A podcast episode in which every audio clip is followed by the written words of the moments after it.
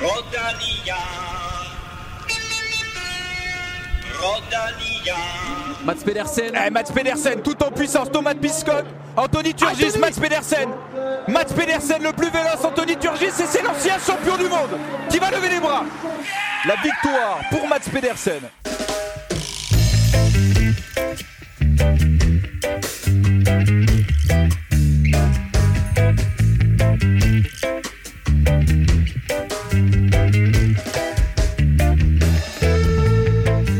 Kørende Bruxelles Kørende kan officielt omdøbes til de åbne danske mesterskaber. For andet år i træk var der nemlig dansk på toppen, da Mads Pedersen kørte første årsstregen i den belgiske klassiker.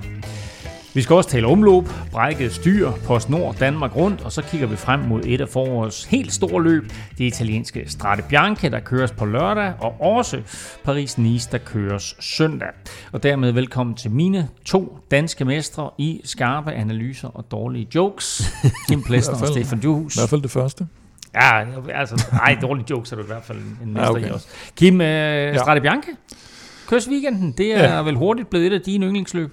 Ja, det synes jeg. Jeg synes, det er, det er dejligt, der er kommet et, øh, et ekstra løb imellem. Jeg synes, øh, den der belgiske åbningsweekend, øh, man har med kørende og, og et folk, som vi plejede at kalde det, omkring 1. marts, og så var der sådan lidt lang tid til slut marts, start april, hvor vi havde Milano, hvor vi har Milano Sanremo og, og Flandern rundt. Så det er godt, der lige er kommet sådan en ekstra lille lækkerbisken ind der, så man øh, ikke skal sidde og, og, og vente så længe. Det er bestemt en lækkerbisken, og det var også lidt af en lækkerbisken, vi så køre over stregen først i, i kørende i søndags. Mads P. Sikke en sejr.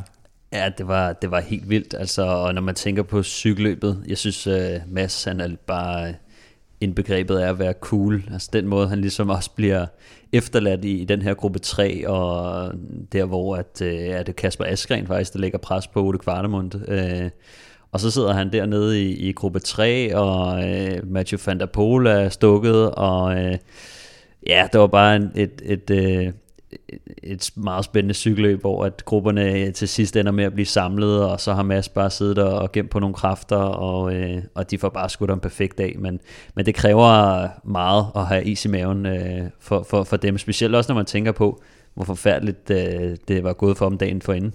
Og vi kommer til at tale om, om begge dele nemlig, og vi skal også have rundet UAE-ture, øh, der som ventet blev en øh, succes for hjemmeholdet, og ikke mindst for turvinder Tadej Pogacar. Vi har som altid masser af lækre ting på programmet til dig, men først lige en hurtig opfordring. Vi har lige nu 890 vurderinger inde på Apple Podcast, det der, der før hed iTunes. Gør os lige en tjeneste og stik os en anmeldelse og nogle stjerner, og lad os komme over 900, fordi på den måde, så, øh, ja, så får vi fat i, i, hvad skal vi kalde det, den der algoritme, som Apple de ligger og råder med, og på den måde kan vi mm. altså komme ud til endnu flere danske cykelfans. Havde du ikke det andet ord for det? Algoritme? Cykelfans? Nej, hvad tænker du? Cykellytter. Nå, cykellytter. Ja, det er rigtigt. det er rigtigt. Alle dem, der lytter til Europa Podcast, I er selvfølgelig cykellyttere. Øh, du må også meget gerne besøge vores øh, nye shop, hvor du for eksempel lige nu kan få den helt perfekte trøje til på søndag, nemlig sådan en Strade Bianche trøje, den kommer både i t-shirt og trøje og hoodie, øh, eller du kan også købe en danskervær, paraply, og naturligvis er der masser af andre fede cykelinspirerede t-shirts, så tjek alle de forskellige farver og muligheder på shopvelropa.dk. Mit navn er Claus Elming, du lytter til Velropa Podcast, præsenteret i samarbejde med BookBeat og Odset fra Danske Spil.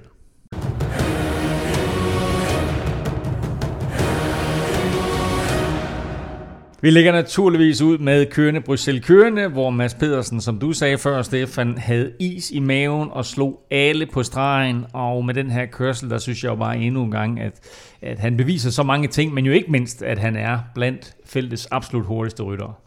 Ja, det, det er han jo i hvert fald blevet til inden for det, det seneste stykke tid. Øhm, jeg synes stadig, øh, og det er jo ikke fordi det er nogen kritik, men altså, han har stadig en lille smule øh, problemer på nogle af stigningerne, synes jeg hvor han godt kan være en lille smule øh, tung. Øh, men det lægger han heller ikke skjul på selv. Altså han, øh, jeg tror godt, han, han ved, hvilken type rytter han efterhånden er, og det er en, en rytter, der, øh, der måske ikke er lige så let og, og hurtig som øh, Alaphilippe på, på stigningerne, men til gengæld så har han et spurt, og, øh, og jeg synes bare, han kører, øh, kører på en eller anden måde et godt cykelløb, men det kræver også lige, at øh, brækkerne de falder, øh, som han satser på. Og øh, det synes jeg egentlig er det, det, det, var et meget taktisk løb, hvor at, øh, hvor det virkelig, som det ender ud, så er det dem, der har is i maven og troen på sig selv, der, der vinder. Øhm, der er mange andre, som Van der Pol, der, der går ud og angriber langt udefra og, og sætter det hele på spidsen. Øhm, og, og der er nogen, der skal jagte, og det kønne Quickstep tager også virkelig den her øh, arbejdskasket på og, og begynder at lukke det hele ned, selvom de faktisk øh, står rigtig svagt øh, i sidste ende. Og, øh, og jeg siger, at, at have så meget is i maven, som, som Mads har, øh, når man tænker på, at de blev fuldstændig udryddet i, i omløb, øh, og slet ikke bare at, at se, det, det skulle alligevel sejt, og det, det er bare sådan, man vinder nogle gange. Hvad var det for et løb, han vandt der i slutningen af, af sidste sæson, hvor han også øh, vinder den store spurt?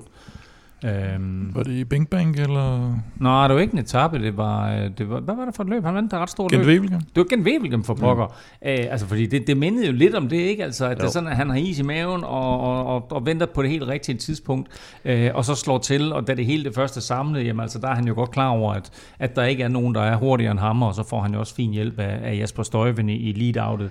Men det var sådan set, øh, Kim, det var sådan set Matthew van der Poel, der, der skabte løbet øh, med et tidligt angreb, og det så et stykke tid ud til rent faktisk, at den der femmandsgruppe, den vil holde hjem. Ja, og det er jo... Det burde jo nærmest ikke kunne lade sig gøre, vel? Det er en 80-85 km ude, han, han, øh, han letter anker, ikke? Og øh, det er jo, jo, altså for os er det jo helt fantastisk at sidde og se på, og det, det, er, jo, det er jo næsten lige før, det, det er mere reglen end undtagelsen, at han laver de der numre, ikke? At han, han skal bare ud og køre cykelløb, og det er en fantastisk cykelrytter at se på. Men, øh. Men altså, nu hørte jeg, at, at øh, Mads P. rent faktisk sagde bagefter, at han havde siddet i julet der på Mathieu van der Poel og bare vurderet, at det var for tidligt, og det viste sig også i den sidste ende, det var. Men altså, det var meget, meget tæt på, det holdt hjemme for Mathieu van der Poel. Men det der med, at han sidder der, og ikke bliver overivrig, og ikke tænker, uha, her skal jeg med, det viser vel også lidt om den rutine, han er ved at opbygge. Ja, netop. Altså, øh, det, og det synes jeg bare, han er ved at finde. Øh, han er ved at finde sin profil, og hvordan, hvor han ligger i feltet, hvordan han spiller sin kort bedst. Og, øh, og det er, jeg tror også, det er mange cykelryttere, der har fundet ud af nu, hvordan de skal takle ham bedst muligt. Han er en svær rytter at, at have med at gøre selvfølgelig, men, men det du helst ikke vil, det er at, øh, at, at eksponere dig selv fuldt ud i håbet om at, at køre med ham. Hvis du ikke kommer med ham og kommer til at ligge på mellemhånd, så har du både øh, spredt, spredt dit hold ud, øh, og, øh, og brugt nogle tændstikker på, på noget, som, som du ikke fik noget ud af. Så jeg tror egentlig, at der er mange i feltet, som man også godt kan se, Van der Pol angriber. Det er ikke fordi, han gemmer det. Altså, det er rimelig synligt, hvad han øh, skal til at gøre. Øh, og det er jo som regel, når man sidder i feltet som cykelrytter, man kan se, ups, Van der Pol han rejser sig op og øh, begynder at træde i pedalerne, så ved folk ret hurtigt, hvad der skal til at ske. At der ikke er nogen andre end, øh, hvad hedder han, øh, Jonathan Alvarez, der går efter ham, det er for mig bare et tegn på, at de andre sidder og tænker, fedt, øh, vi hopper ikke med på den der. Til gengæld så er vi enige om, at vi skal lige øh, sætte noget pres på, for at forholde ham i, i så kort snor som muligt, og så, øh, så tager vi ham øh, senere hen. Øh, det var så også lige ved at gå galt. Øh, men, men altså, jeg synes bare, de har fundet ud af, at, øh, at, at når der er vind på ruten og sådan noget, øh, så er det fint nok at lade, lade ham stege, som man også øh, siger i, i cykelform. Ja, fordi jeg synes, jeg synes, man så lidt af det. Nu kommer vi tilbage til Lesamin bagefter, tror jeg, eller senere i udsendelsen, mm. men, men der så man jo en uh, Senechal fra Quickstep, der forsøgte noget sådan lidt nyt, som en, nærmest en mandsopdækning af ham. Præcis. Mm. Det skal man bare lade være med, kan jeg se. Mm. Han blev bare trukket rundt i managen, ikke? Altså man kunne se, hvordan han bare sad og tænkte, fuck mand, nu er jeg nødt til at gå med ham igen. Og han, altså til sidst var han jo fuldstændig... Jeg var, jeg, vi springer lidt i det, men, men, men var det der, var det noget taktisk, som, øh, som, som Quickstep forsøgte ved at ja. sætte Seneschal på, på Ja, han, han mandsopdækkede ham helt tydeligt, og så til sidst var det jo der, hvor der vidste man ikke endnu, at han havde knækket styret det der, fordi der sad mm. kommentatorerne og så tænkte, okay, nu giver han bare igen. Nu er han siddet blevet mandsopdækket, så nu trækker han ham bare fuldstændig mm. de sidste kræfter ud af ham. Men det var så, fordi han havde knækket styret jo. Det, ved, at han, han, han, han var nødt til bare at, at give den fuld smad. Ikke? Det er sjovt, du siger det, for det var det samme, der udspillede sig i, i Big Bang sidste år. Øh, hvor at uh, Van der Pol kører afsted på den sidste etape. Mm. Der var det faktisk også Senechal, han havde med, ja. som han så ender med at sætte langt ja, udefra, fordi han, han vil bare gerne køre alene. Men den Big Bang, som han vinder sidste år, Van der Pol, det er jo faktisk på den måde her, med et angreb ja. langt udefra, ja, ja, ja. og hvor han bare knuser alt og alle. Ja, ja. Uh, og her, der lykkes det ikke for ham, fordi det, der er jo nærmest sådan en dansk opvisning til sidst. Mm. Altså, det er jo Kasper Askren, ja, der, der, der på en eller anden måde siger nej. Nu, altså først så forsøger han vel at stikke, og så derefter, da det så ikke lykkes, så siger han bare, nu lukker jeg altså lige det der udbrud. Og da han så er færdig med at lukke det udbrud, så prøver Søren Krav lidt sådan en, en, en Tour de France sniger, ja. øh, men lykkes ikke med det. Og alt det der, det er jo med til at gøre, at Mads Pedersen sidder i en, i en fordelagtig position. Ja, der, der, der er ikke nogen tvivl om, at hvis ikke de to havde øh, brugt de sidste kræfter der, så var det aldrig nogensinde blevet samlet. Altså det, jeg håber også, at han har sendt en lille erkendelighed til specielt Askren, som, øh, som lige valgte at skrue op for, øh, for, for, for, for vatmonstret der, og så, og så give den til. Og det var også sådan, hvad var det egentlig, fordi netop, at de, de havde egentlig ikke så meget, havde de ham der Steimle, eller... Øh, Nej, og, og det var øh, Bert van... Nå, det var Lerberg, øh, de havde der, ja. Og man kan sige, øh, når, når man ved, at Mads sidder der, ikke, så, så er det nok ikke der, man skal forsøge at holde sammen. Så må ikke det var sådan en mellemting også for, for Askrens side, måske også bare at smadre de andre og se, om han kunne, kunne lave et eller andet, og måske få et hul med nogen, eller et eller andet, og, og Søren var også helt tydeligt jo selvfølgelig heller ikke for at køre Thies Beno frem til en spurt i det selskab der. Men det er jo igen is i maven, og øh, så lykkes det, og var det ikke også i kyrene, hvor Christoph han så punkterer eller et eller andet også lige til sidst, hvor det er ved at blive samlet og sidder og råber og skriger. Jo, jo. Og der har han fået en, en hård konkurrent der, ikke? eller der mistede han en hård konkurrent i hvert fald i, i, i spurten, kan man sige. Spurten. Så, ja. så jo, der skal, der skal held til os, men øh, når, når så man kommer frem til afgørelsen, så jamen, det var ikke, det var ikke engang julebræd, det var, altså, det var, det var overlegenhed. Ikke? Og så det der nu, jeg, jeg så faktisk en kommentar i dag fra Patrick Lefebvre om, at de havde på en eller anden måde fundet ud af, hvordan de skulle håndtere øh, Matthew van der Poel og Wout van Aert, og det var sådan, de ville prøve på at isolere dem. Mm. Øh, og det lykkedes jo sådan set her, altså ikke, ikke ved deres egen hjælp, men fordi Matthew van der Poel er på en eller anden måde isolerer sig selv ved at komme til at sidde i en gruppe, mm. hvor han er alene. Og så er det ligesom om, at da det skal lukkes ned, så er det Kasper Askren, der bliver bedt om at øh, enten gør han det selv, eller også bliver han bedt om at lukke det der. Og det er vel ja. også et signal, som det kunne Quickstep, de sender der. Det, det synes jeg bestemt, det er. Altså, jeg tror, at øh, de fleste hold øh, er enige om, at hvis man skal lukke ned for Van der Pol, øh, nogle gange også for Nart, øh, så er det en holdindsats. Og, og den måde, det Køne Quickstep gerne vil, vil køre på, det er ved at åbne cykelløbet op lidt tidligt, og så sidde og rykke på skift. Men det er lidt svært, når Van der Pol han angriber med 85 km igen. øh, men jeg synes til gengæld, at når de sidder i den her finale, Kasper prøver, han forsøger sig med et angreb, det lykkes ikke, så sidder han der foran. Nu har han lige brugt nogle kræfter på det her. Der er ikke nogen chance for ham i at vinde en spurt, specielt ikke hvis han, skal, hvis han siddet og arbejdet og, og angrebet. Men så tager han simpelthen, så tænker han, okay, fuck det, jeg lukker det her med alt, hvad jeg har, og så er min arbejdsdag slut. Så håber jeg, at der kommer nogen af de andre holdkammeraterne og, og kan lave et eller andet. Men jeg er sikker på, at, at de også et eller andet sted sidder og tænker over, at det, det kan simpelthen ikke være rigtigt, at Van der Pol, han skal ja. have lov til det her.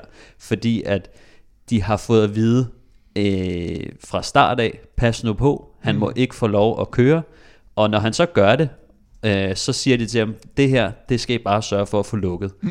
Og hvis de så ikke formår at gøre det, så er der røvfuld.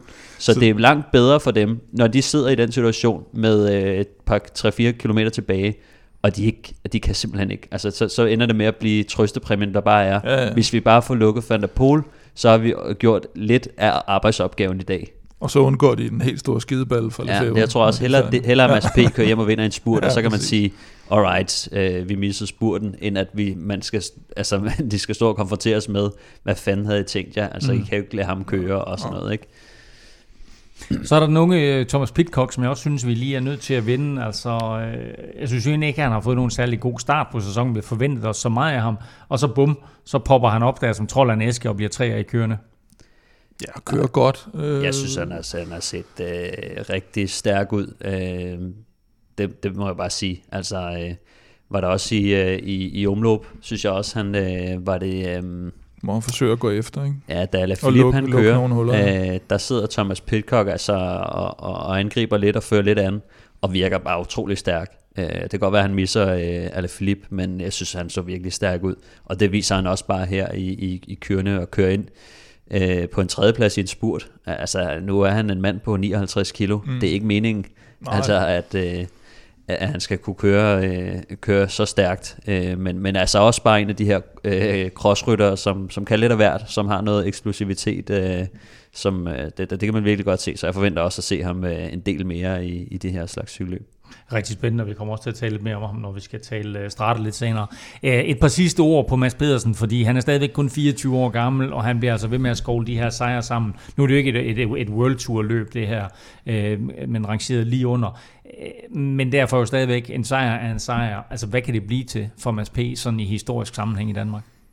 Ja, men jeg tror, de fleste forventer jo nok, at han, at han vinder det her monument. Altså, han vinder enten uh, Flandern rundt, eller eller Paris-Roubaix, og, og nogen har vel også forhåbninger om uh, Milano Sanremo, som teknisk set, hvis han kan få røven med op over Poggio, ikke, så, så, så kan han jo slå de fleste af dem, der, der, der hænger med der. Så, så det må helt klart være den store, når, når du ligesom er blevet verdensmester, og, øh, og, og har, har vundet øh, ja, de der øh, lige næste række løb der, så er det, så er det monumenterne, der står og, venter. Han er vel det tætteste på, vi, vi kommer på at få en, en, en dansk tombonen, ikke? Altså den her mand, der, der kan noget, øh, noget, noget belgerløb, og samtidig har en, en rigtig stærk spurt, som, ja. som tombonen også havde i starten sin karriere, men men bare alle de sejre, man, hvis man kigger på Mads, så, så er det de helt store sejre, han, han går op og napper, og det gør han sådan konsekvent. Lige en gang imellem er han lige op og tage en, en stor sejr. Jeg synes allerede nu ser hans øh, CV meget imponerende ud.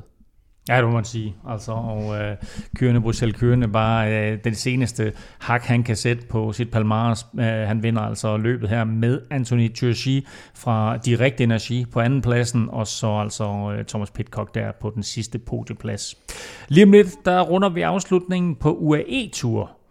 Men først... Der skal vi have gang i quizzen. Mm. Er I klar, drenge? Er I, er I, er I loose? Er I... Nej, ikke rigtigt. Godt. I var fantastiske sidste uge. Tre point til hver, og dermed altså en score lige nu, der hedder 6-6. Og i den her uge, der skal vi naturligvis have fat i øh, Strade Bianca. Øh, og øh, ikke mindst det her faktum, at der er sådan 11 grusstykker øh, undervejs på den her rute. Øh, når man snakker Alpe d'Huez, så taler man om, øh, om de der hårnålesving, og der er mange af hårnålesvingene, som, øh, som har et navn. Det samme gør sig gældende for brostenstykkerne i Paris-Roubaix, de har et navn. Men faktisk så er der kun ét af de der grusstykker i Strade Bianche, der har et navn. Det er grusstykke nummer 8 ud af 11, og hvem er det opkaldt efter? Et grusstykke har et navn. Hvem er det opkaldt efter? Oh, det er en Så man skal ikke engang bare sige navnet? Du skal bare sige, hvem det er opkaldt efter. Øh, det kunne være en cykelrytter, det kan være hvem som helst. Men øh, jeg lover dig, at du kender navnet. Øh, er spørgsmålet forstået? Uh, ja, ja. ja, ja. Det er igen sådan et geografispørgsmål, synes jeg. Det bliver måske, lidt... måske. Okay. Anyway, jeg har kun én ting til jer to, og alle jer, der sidder og lytter med. Lad nu være med at google. Hvis vi lige spoler tiden tilbage til lørdag formiddag, så sluttede årets første rigtige etabløb her. UAE Tour var nærmest afgjort, da rytterne skulle ud på syvende og sidste etape, og det hele endte da også for anden dag i træk i en masse spurt, og Caleb Ewan fik sæsonens første sejr, da han spurtede først over stregen i Abu Dhabi. Ja, det var en, øh, det var en lidt øh, kaotisk spurt, hvor at, øh, jeg synes egentlig Lotto øh, organiserer sig meget godt. Øh, har, Caleb Ewan har øh, Jasper de Boys, som han tidligere har været, har været dedikeret lead-out-mand, men øh, i denne her øh, omgang, der havde de Roger Kluge til at være den endelige øh, lead-out-mand for ham. Han er også en, en stor fætter, så, øh, så det er jo nok meget rart for ham at, at sidde og gemme sig bag ham. Øhm, men øh, det, det kokser måske en lille smule lige til sidst, hvor Caleb Ewan, han øh, faktisk skifter hjul og hopper over på, øh, på Sam Bennett's hjul og ender bare med at, at overspurte ham egentlig. Øh, så, så det var fint for ham. Han har vundet en del etapper der, og øh, det tror jeg var rart for ham lige at, at, at få, få den sidste etape her. Øh, jeg synes, det er lidt interessant på den måde, at, at, at Roger Kluge er jo også meget øh, en banerytter, kommer for meget fra banen, øh, og, og Michael Mørke også, og, og de gør det altså bare fantastisk, og, øh, og det betyder bare, at, at altså, de, de er rigtig dygtige til den der positionskamp og bevægelserne, der, der sker, og hvordan de skal placere sig, og det er jo noget af det, de får fra at køre øh, de her øh, scratch-løb, øh, pointløb og udskillingsløb ind på banen, øh, som virkelig giver dem nogle, nogle gode færdigheder i, i sådan en finale. Det kan vi lige snakke om, når, når vi snakker 6. etape, men der var en, en sidste ting for 7. etape, øh, som jeg vil øh, fremhæve her, og det var Adam Yates, som ja. der i den grad står på snotten. Altså, løbet var nærmest afgjort, ikke? Altså, Pogacar vinder, Adam Yates bliver toer, men det er da lige ved, at, øh, at, at det her styr, det kommer til at koste ham. Øh, hele tandsættet. ja, ja, i hvert fald, og næser og det hele, ikke? Jo, jo, altså, det, det så faktisk øh, rimelig slemt ud. Han, jeg tror også, han, han blødte en del i, øh, ud af munden og, på, og næsen. Han, han står bogstaveligt talt på snotten, ja. Øhm, som jeg lige så det, så, så kan man se, at Mobistar, der sidder og fører, de lige vinker ind til, til højre, du ved, man lige vinker bagud, ikke? Og så, øh, som jeg ser det i hvert fald, så er det Philip Ogana, der sådan trækker ind og, og kanter øh, Adam Yates hjul, øh, og så ender de bare med at stå på snotten. Øh, så, så heldigvis var det på et øh, ikke så vigtigt tidspunkt, og han kommer op igen og så videre, øh, men, øh, men det så sgu, sgu rimelig slemt ud for ham. Ah, det var rimelig, rimelig brutal, den der. Øh, vi talte lige kort om det med Michael Mørkøv, øh, og, øh, og hans evne til at, at placere sig godt og få Bennett med på hjul og så videre, og han fører også på fornem vis Bennett frem til øh, spurtsejr på 6. etape. Ja, jeg vil sige, altså han er jo fænomenal, fordi han, han ofte gør det sådan rimelig alene. Altså man, når man sidder og ser de der spurter, så tænker man, uha, nu er de ude af position, og, øh, og så alligevel, så får han alligevel lige tryllet, tryllet ham frem til sidst. Øh, og så vil jeg bare understrege den måde, han gør det på, og den, den øh, kan man sige, plan, øh, strategi, de har med at gøre det, hvor, at, hvor de ligger lidt på lur, og så kører øh, Michael Mørke rundt om øh, Bor, og så, øh, så starter han sit, øh, sit lead out, hvor der er lidt plads inde ved, ved banden, hvor det er tiltænkt, at det er øh, Sam Bennett, der, der skal indenom der. Øh, og det er meget bevidst, at de gør det på den måde hvor at øh, Mørko han stopper først med at spurte, når han kan se Sam, Sam Bennett gå, gå forbi. Øh, og det er noget, som man nogle gange ser, hvor en lead out man kommer til at starte lidt for tidligt, og så mister han ligesom noget, noget fart, eller stopper sit lead out, før at sprinteren kommer forbi. Og det er meget vigtigt, at man ikke gør det, for at det ikke tvinge sprinteren øh, til, at, øh, til at køre for tidligt, eller, øh, øh, eller sådan mistime sin spurt. Men det smarte ved det er, at de fleste sprinter ikke tør at gå indenom længere, så de ved godt, at der er mulighed for, at der bliver lukket i, og at Mørkøv han kan gøre det, øh, efter han, at øh, Bennett er kørt forbi. Øhm, så, så derfor så tvinger de altid de andre sprinter øh, øh, rundt om Mørkøv den anden vej rundt, så de ligesom kommer den lange vej rundt. Og samtidig så mister de jo også øh, Sam Bennets hjul, det vil sige, de kan ikke, øh, de skal lige rundt om Mørkøv, før de kan komme ind på hans hjul. Og derved så, øh, så skal de lige ud og, og, og trække noget vind, inden de øh, kan, kan komme ind igen. Så, øh, så det er bare en, en, en fantastisk måde at, at sætte spurten op på, og øh, det, er, det er bare en, øh, en, en plan, som virker for dem øh, rimelig tit. Og så øh, var der lige David Dekker der, som rent faktisk ender med at vinde øh, løbets pointtrøje. Vi ja. talte om ham inden løbet, og han øh, gør det egentlig rigtig godt her i UAE-tur. Jo, jeg synes, at han skal have kæmpe øh, klap på skulderen herfra, øh, fordi at øh, jeg lagde også bestemt mærke til det, den kølighed, han går ind til positionskampen med. Jeg så en lille detalje, hvor at, øh, han faktisk øh, han lige kryber op forbi øh, Caleb Ewan, og øh, Caleb Ewan sidder og puffer til ham, men øh, han rykker sig sgu ikke rigtigt. Og han er da også en, en stor dreng, egentlig, når man lige øh, ser ham i forhold til Caleb Ewan. Men øh, jeg synes, det var meget det er, sejt. Det er alle vel i forhold til Caleb Ja, Ewan. det er det, men, øh, men han er faktisk lidt større, end jeg øh, lige husker ham, da, da jeg så ham sidste år. Øh, men, øh, men det synes jeg, han, han virker rigtig, rigtig kølig, når han, øh, når han går ind til sådan en spurt der, og han ikke bare lader sig på væk af, af en stjerne som Caleb Ewan. Og som vi talte om i sidste uge, så vandt Jonas Vingegaard altså øh, på fornem vis øh, femte etape, øh, som var kongeetappen. Men øh, alligevel så synes jeg jo lidt, at den helt store danske historie i det her løb, det er vel sagtens Mathias Skelmose, din gode ven, og, og hans samlede 6. plads i løbet. Ja, det synes jeg er meget flot. Altså den måde, han, øh, han starter ud på, hvor man kan sige, okay, han, øh, han klarer kottet den første dag i sidevinden, og, og lægger sig pænt til, men altså den måde, han alligevel holder niveau hen over enkeltstart og, og to bjergetapper, og, øh, og det er med en, en Nibali på holdet, som, øh, som der er meget fokus på, og han er kaptajnen og kan få lov til at gøre, som det passer sig. Øh, men alligevel, at, at Mathias går ind og, og tilkalder sig lidt en, en form for kaptajnrolle øh, som, som 19-årig purk, der, øh, der har debut det, det synes jeg fandme er sejt, altså, og øh, så synes jeg også bare, hvis vi, hvis vi lidt husker tilbage på, da vi havde ham med her i podcasten øh, i starten, øh, da vi ligesom kørte ham op mod øh, Remco Evenepoel, og vi glædede os til den, den øh, duel, de skulle have øh, dengang til VM, som vi ikke fik. Øh, men altså, der var han den eneste, der havde en mulighed for at hamle op med Remco Evenepoel, og det siger bare lidt om talentet. Jeg forventer ikke, at han kommer lige så stærkt ud, som Evenepoel gjorde det, men men måske noget, der minder om det, og det er fandme også øh, stort. Men, og det er lidt vildt, fordi vi har nok ikke øh, altså, haft nok fokus på, på Skelmose, eller det kan godt være, at vi har det, men, men den præstation, som han leverer her, den har faktisk fået sådan øh, flere internationale medier til lige at reagere og sige, hvem er det der? Og jeg så også et interview med øh, Skelmose, hvor netop det her med Remco Evenepoel blev bragt op, og Skelmose han sådan lidt spillede sin egen rolle lidt ned og siger, ah, men altså, jeg var, da, jeg var da i stand til at køre op med ham, men jeg er jo slet ikke i nærheden af ham. Så han mm. prøver på sådan lidt at nedtone øh, forventningerne til sig selv, men altså, det er jo super spændende, hvad der kommer til at ske med ham. Ja, og, og man skal faktisk ikke tage fejl af det, fordi at, øh, det er altså en knæk, der er selvsikker.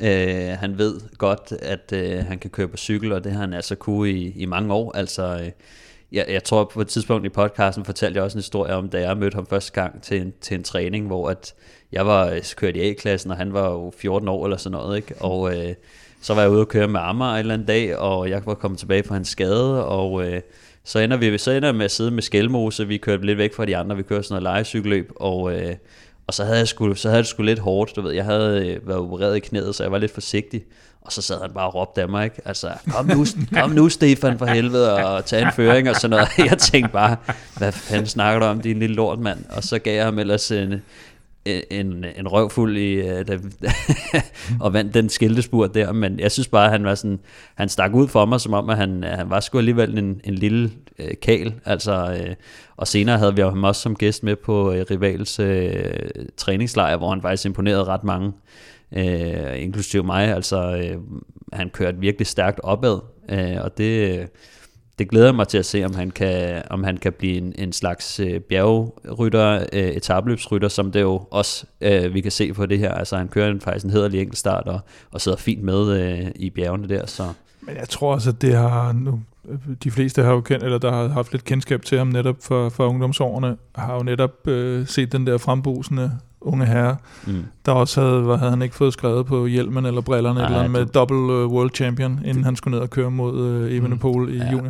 Men jeg tror, den her, øh, hvad hedder det, dopingkarantæne og komme til et hold, hvor sådan nogen som Kim Andersen er, er sportsleder, det har fået ham til at stikke pipen lige lidt ind, og det tror jeg egentlig er meget godt for ligesom at, altså også for hans egne muligheder i cykelsporten, der tror jeg, han har, øh, ja, han har jo vokset lidt også, ikke? Og, og fået nogle erfaringer, der gør, at, at nu, øh, nu prøver han at, at tilpasse sig lidt bedre, så han, så han egentlig ikke gør det svært for sig selv. Det er også lidt nemmere, når man kommer ind og står side om side med, med Nibali og, og ja, SP ja, og dem der. Men jeg var faktisk for, bare for sjov skyld snakket lidt med, med Alexander Kamp på et tidspunkt, hvor jeg sagde sådan, hvad så med Mathias? Og han er jo en selvsikker knægt og sådan noget, men han sagde, han sagde til mig, nej, nej, det var overhovedet ikke, øh, det havde de sgu ikke bemærket, altså meget ydmyg øh, til opgaven. Og, Præcis. Sådan, så, så altså, nu kan man også se, at han måske også er blevet en lille smule mere moden, og den der øh, 15-16 års øh, kodhed, den er måske lige øh, forsvundet en lille smule, men altså ikke at sige, at han har mistet selvtiden. Tværtimod tror jeg faktisk, at øh, han er blevet endnu mere øh, selvsikker, men, men at han nok også ved nu, at, øh, at han er blevet professionel. Øh, det, det, det er en anden Men det er en fornem indsats i uh, det her store første professionelle løb, han kører. Uh, UAE-tur bliver vundet af en anden uh, ung kanon, nemlig Tadej Pogacar med uh, Adam Yates på anden plads, og dermed så byttede de to om på uh, placeringerne fra sidste år. Quicksteps uh, Joao Almeida blev nummer tre, og så altså med den her flotte samlede 6. plads til Mathias Skelmose. Det har aldrig været så nemt og billigt at lytte til lydbøger som med BookBeat. Både spændende nyheder og gamle klassikere. Kom i gang med det samme på BookBeat.dk. Du har helt sikkert set eller hørt om BookBeat, og nu kan du prøve en måned gratis på bookbeat.dk-velropa.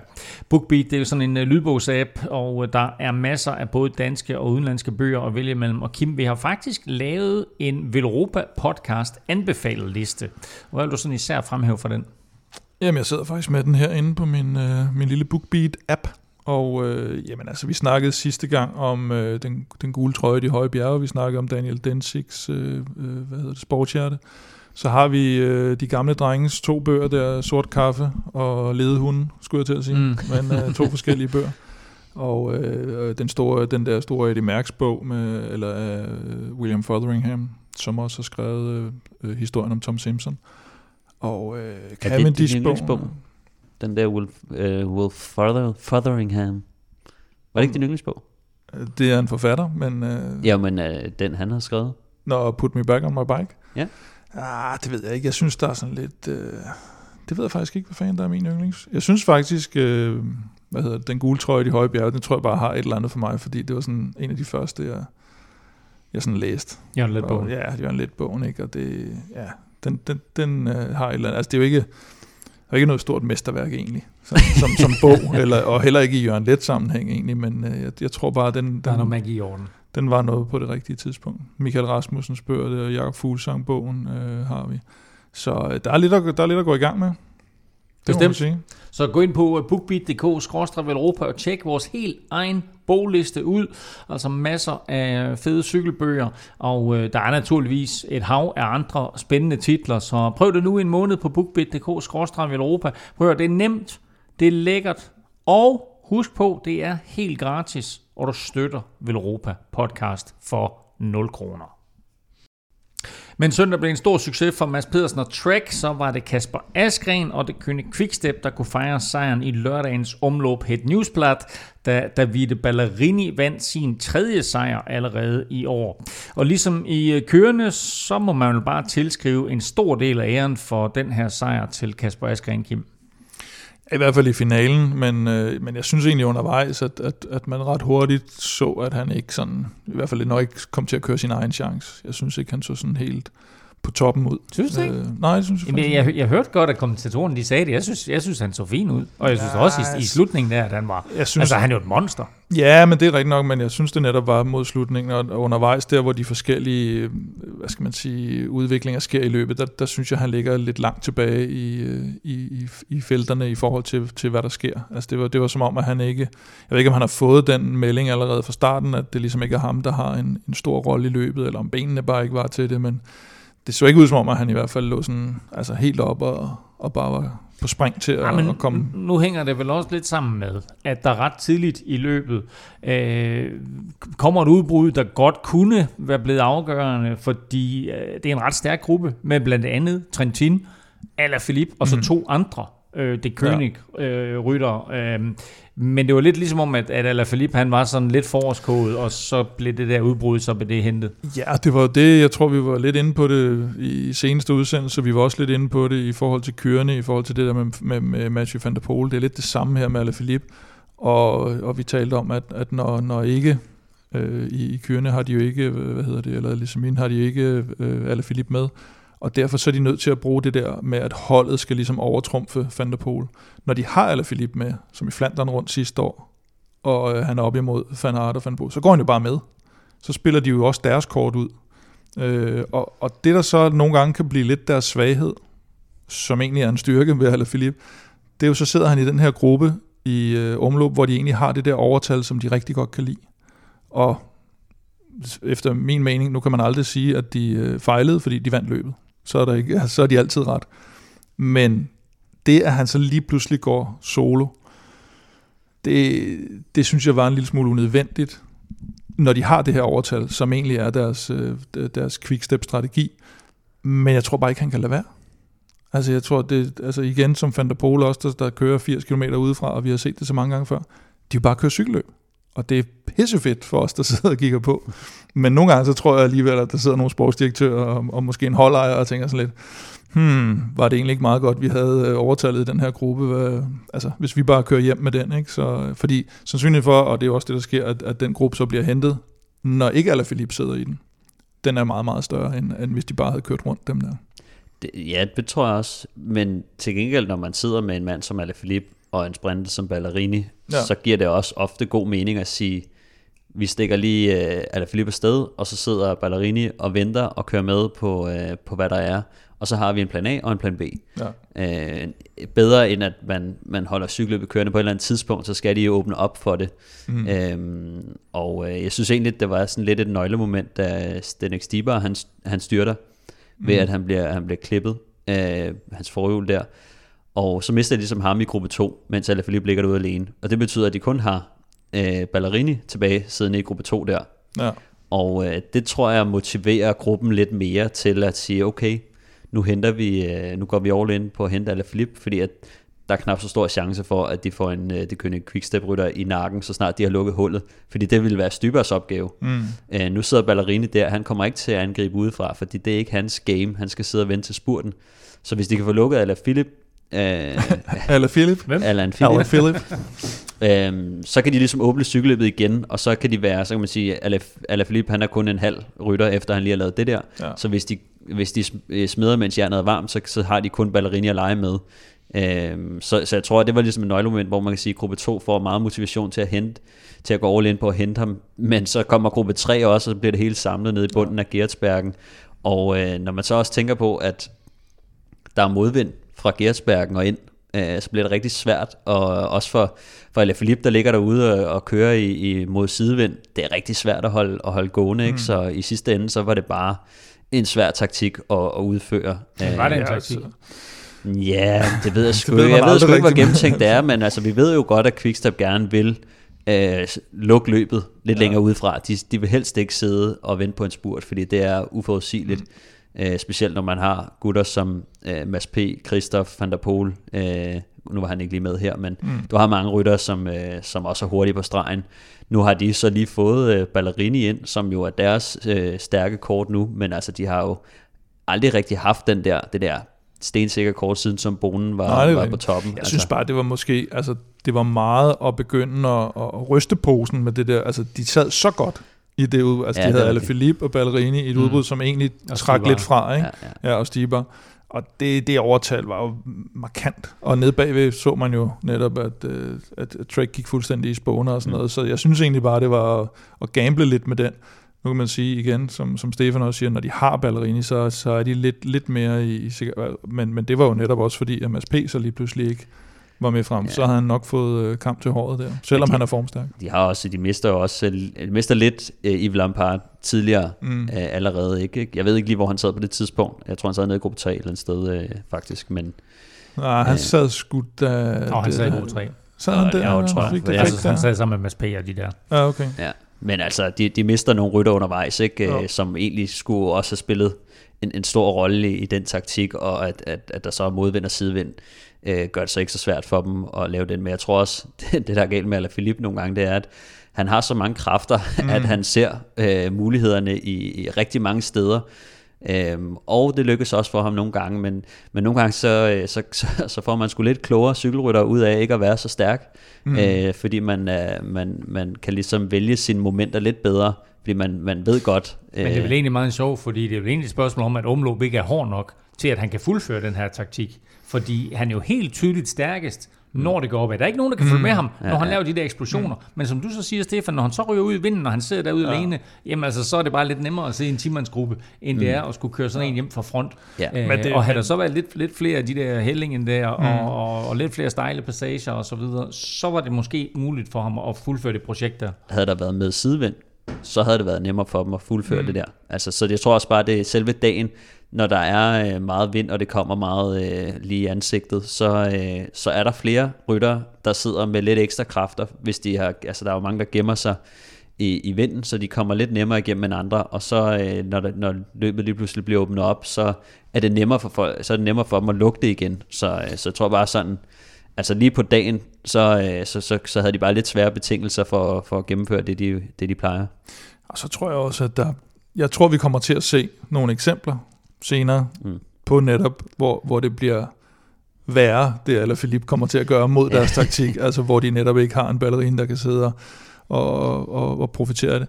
Men på den anden side, når han så bliver hentet, og han egentlig har nærmest brugt alle sine kræfter, så er det bare fascinerende at se Mm. en verdensmester gå ind i den der hjælperolle og sige, okay, nu har jeg så 40% af mine kræfter tilbage. Dem vælger jeg så lige, ikke- dem tager jeg ikke med hjem på hotelværelset.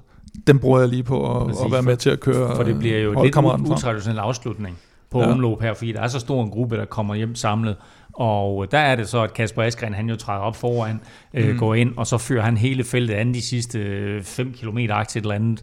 Øh, og du kan ikke huske, det er lige der, eller det er lige lidt før. Men der ser man, at Philip køre sådan ned fra position 20 et eller andet, mm. nærmest spurt hele vejen op, lægge sig på hjul af Kasper Askren, og så lægge sig foran Ballerini, og på den måde være med til, som du siger, mm. og lave et lead-out, og så kommer de først ind igennem det sidste sving, øh, og så ligger de der to, øh, to quickstep og så tager Ballerini den fra front, altså han, der er ikke engang nogen, der er tæt på ham. Nej, nej. Altså på den måde, der ender taktikken jo med at være helt perfekt for, øh, for, for quickstep alligevel, øh, og Ballerini vinder altså øh, løbet her. Til gengæld så var øh, Mads P., øh, han var ikke bleg for at lægge fingre imellem efter løbet, da han øh, sådan... Øh, øh, det var faktisk først dagen efter, fordi det var, da han bliver spurgt ind, da han har vundet løbet der i kørende dagen efter, mm. der er der nogen, der, der stiller spørgsmål til lørdagens præstation i omløb. Øh, og der øh, kaldte han det både pinligt, og så brugte han ord med F og S, som øh, er forbudt på engelsk.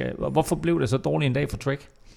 Jamen, jeg, jeg tror egentlig bare, at det så faktisk lidt underligt ud. Altså, de går ind til dagen som, som, øh, som store favoritter sammen med, med Quickstep egentlig, og dem, der skal dominere løbet, og, og så lige pludselig så er de bare, altså, de er jo bare væk. Altså, man tænkte jo, øh, der sidder selvfølgelig nogen nede i den der gruppe 3, jo, ikke? Altså, det, det gjorde der jo nærmest ikke engang. Altså, det var, og, men jeg tror faktisk også allerede i et, et lille videointerview, efter de var kommet over stregen, der var det allerede sådan, du ved, ja, det var, det var en pinlig indsats, ikke? og vi må bare op på hesten mm. igen, videre. Øh, ingen undskyldninger. Ja, jeg tænker også, det, det, det, det er nogle gange lettere sagt end gjort, det der med at sige, nu sætter vi os lige frem i feltet, og så sidder vi bare der hele dagen, fordi at det koster mange kræfter at sidde frem i feltet. Det gør det, og det er ikke, det er ikke så nemt, heller ikke for, for, for sådan en som Mads P. Og, og så derfor, når man er lidt mere erfaren også, så prøver man at vælge sine momenter, hvor man siger, her, der prøver jeg alt, hvad jeg kan at sætte mig frem. Det er ikke altid, det lykkes, men det er der, man gerne vil sidde i så god en position som muligt. Og nogle gange, så er det bare sådan lidt, øh, som, som man også siger på engelsk, altså, øh, sick when he should have sagged, ikke? Altså, hvor man, sådan, man, man sætter sig måske lidt for langt ned, eller ender i en situation, hvor man sidder lidt for langt ned, hvor de andre trykker til. Hvad var udtrykket, du brugte? Sick when he should have sagged. Oh, sick when he should have sagged. Det burde ja. du kende fra. Ja, ja, ja, ja. Zigzag, He's ja. sick when he should have sagged. Præcis. Um, men prøv at høre, altså, og det er også fint nok, øh, men det er en stor gruppe, der kommer ind der. Mm. Og der var ingen trackrytter. Mm. Og jeg skriver faktisk til jer to, jeg skriver, den anden tager Mads P. Ja, indtil det går op for mig, Mads P, han er der slet ikke. Der er faktisk ingen trackrytter. Ja, jeg tror også, jeg tilbage til, at han er der ikke. ja. Så, øh, ja, ja, det, det, det, ja, Altså, Nej, men jeg synes, jeg synes jo egentlig også, som vi også har talt om om søndagen, det var jo heller ikke, fordi de dominerede løbet der. Altså, Nej. der kommer de egentlig også på, at det er nogle andre, der gør deres arbejde. Så som hold, som klassikerhold, har de slet ikke vist nogen dominans eller nogen evne til at kontrollere nogle løb endnu. De, de vinder Mads P's sejr egentlig på, på lidt de andres barmhjertighed, ikke? At, øh, at Askren og Søren Krav får lukket det til sidst, og det hele bliver samlet lidt omkring nogle tilfældigheder. Så man, de, og man kan vel næsten sige, at det, der lykkes for dem om søndagen, det var det, der ikke lykkes for dem om lørdagen, fordi de spiller det jo lidt koldt mm. om lørdagen, mm. men fejler hvor de så er heldige om søndagen, det bliver samlet, og da det så først bliver samlet, så vinder han. Men fordi det ikke bliver samlet om lørdagen, eller fordi de ikke når at komme med der øh, i, i gruppe 2 om lørdagen, så ja, er det, det, det ikke lykkes for dem. De er iskolde om lørdagen, og de er iskolde om søndagen. Ja, det er rigtigt. Med, ja, ja. med to forskellige udfald. Men, men der var også, altså jeg synes også, der er noget interessant i, den måde, som de er begyndt at køre mere defensivt på, fordi de har, nu ved de, at Mads P. han er så hurtig i spurten, og det har han nok heller ikke altid været, men han er blevet rigtig hurtig i spurten. Mm.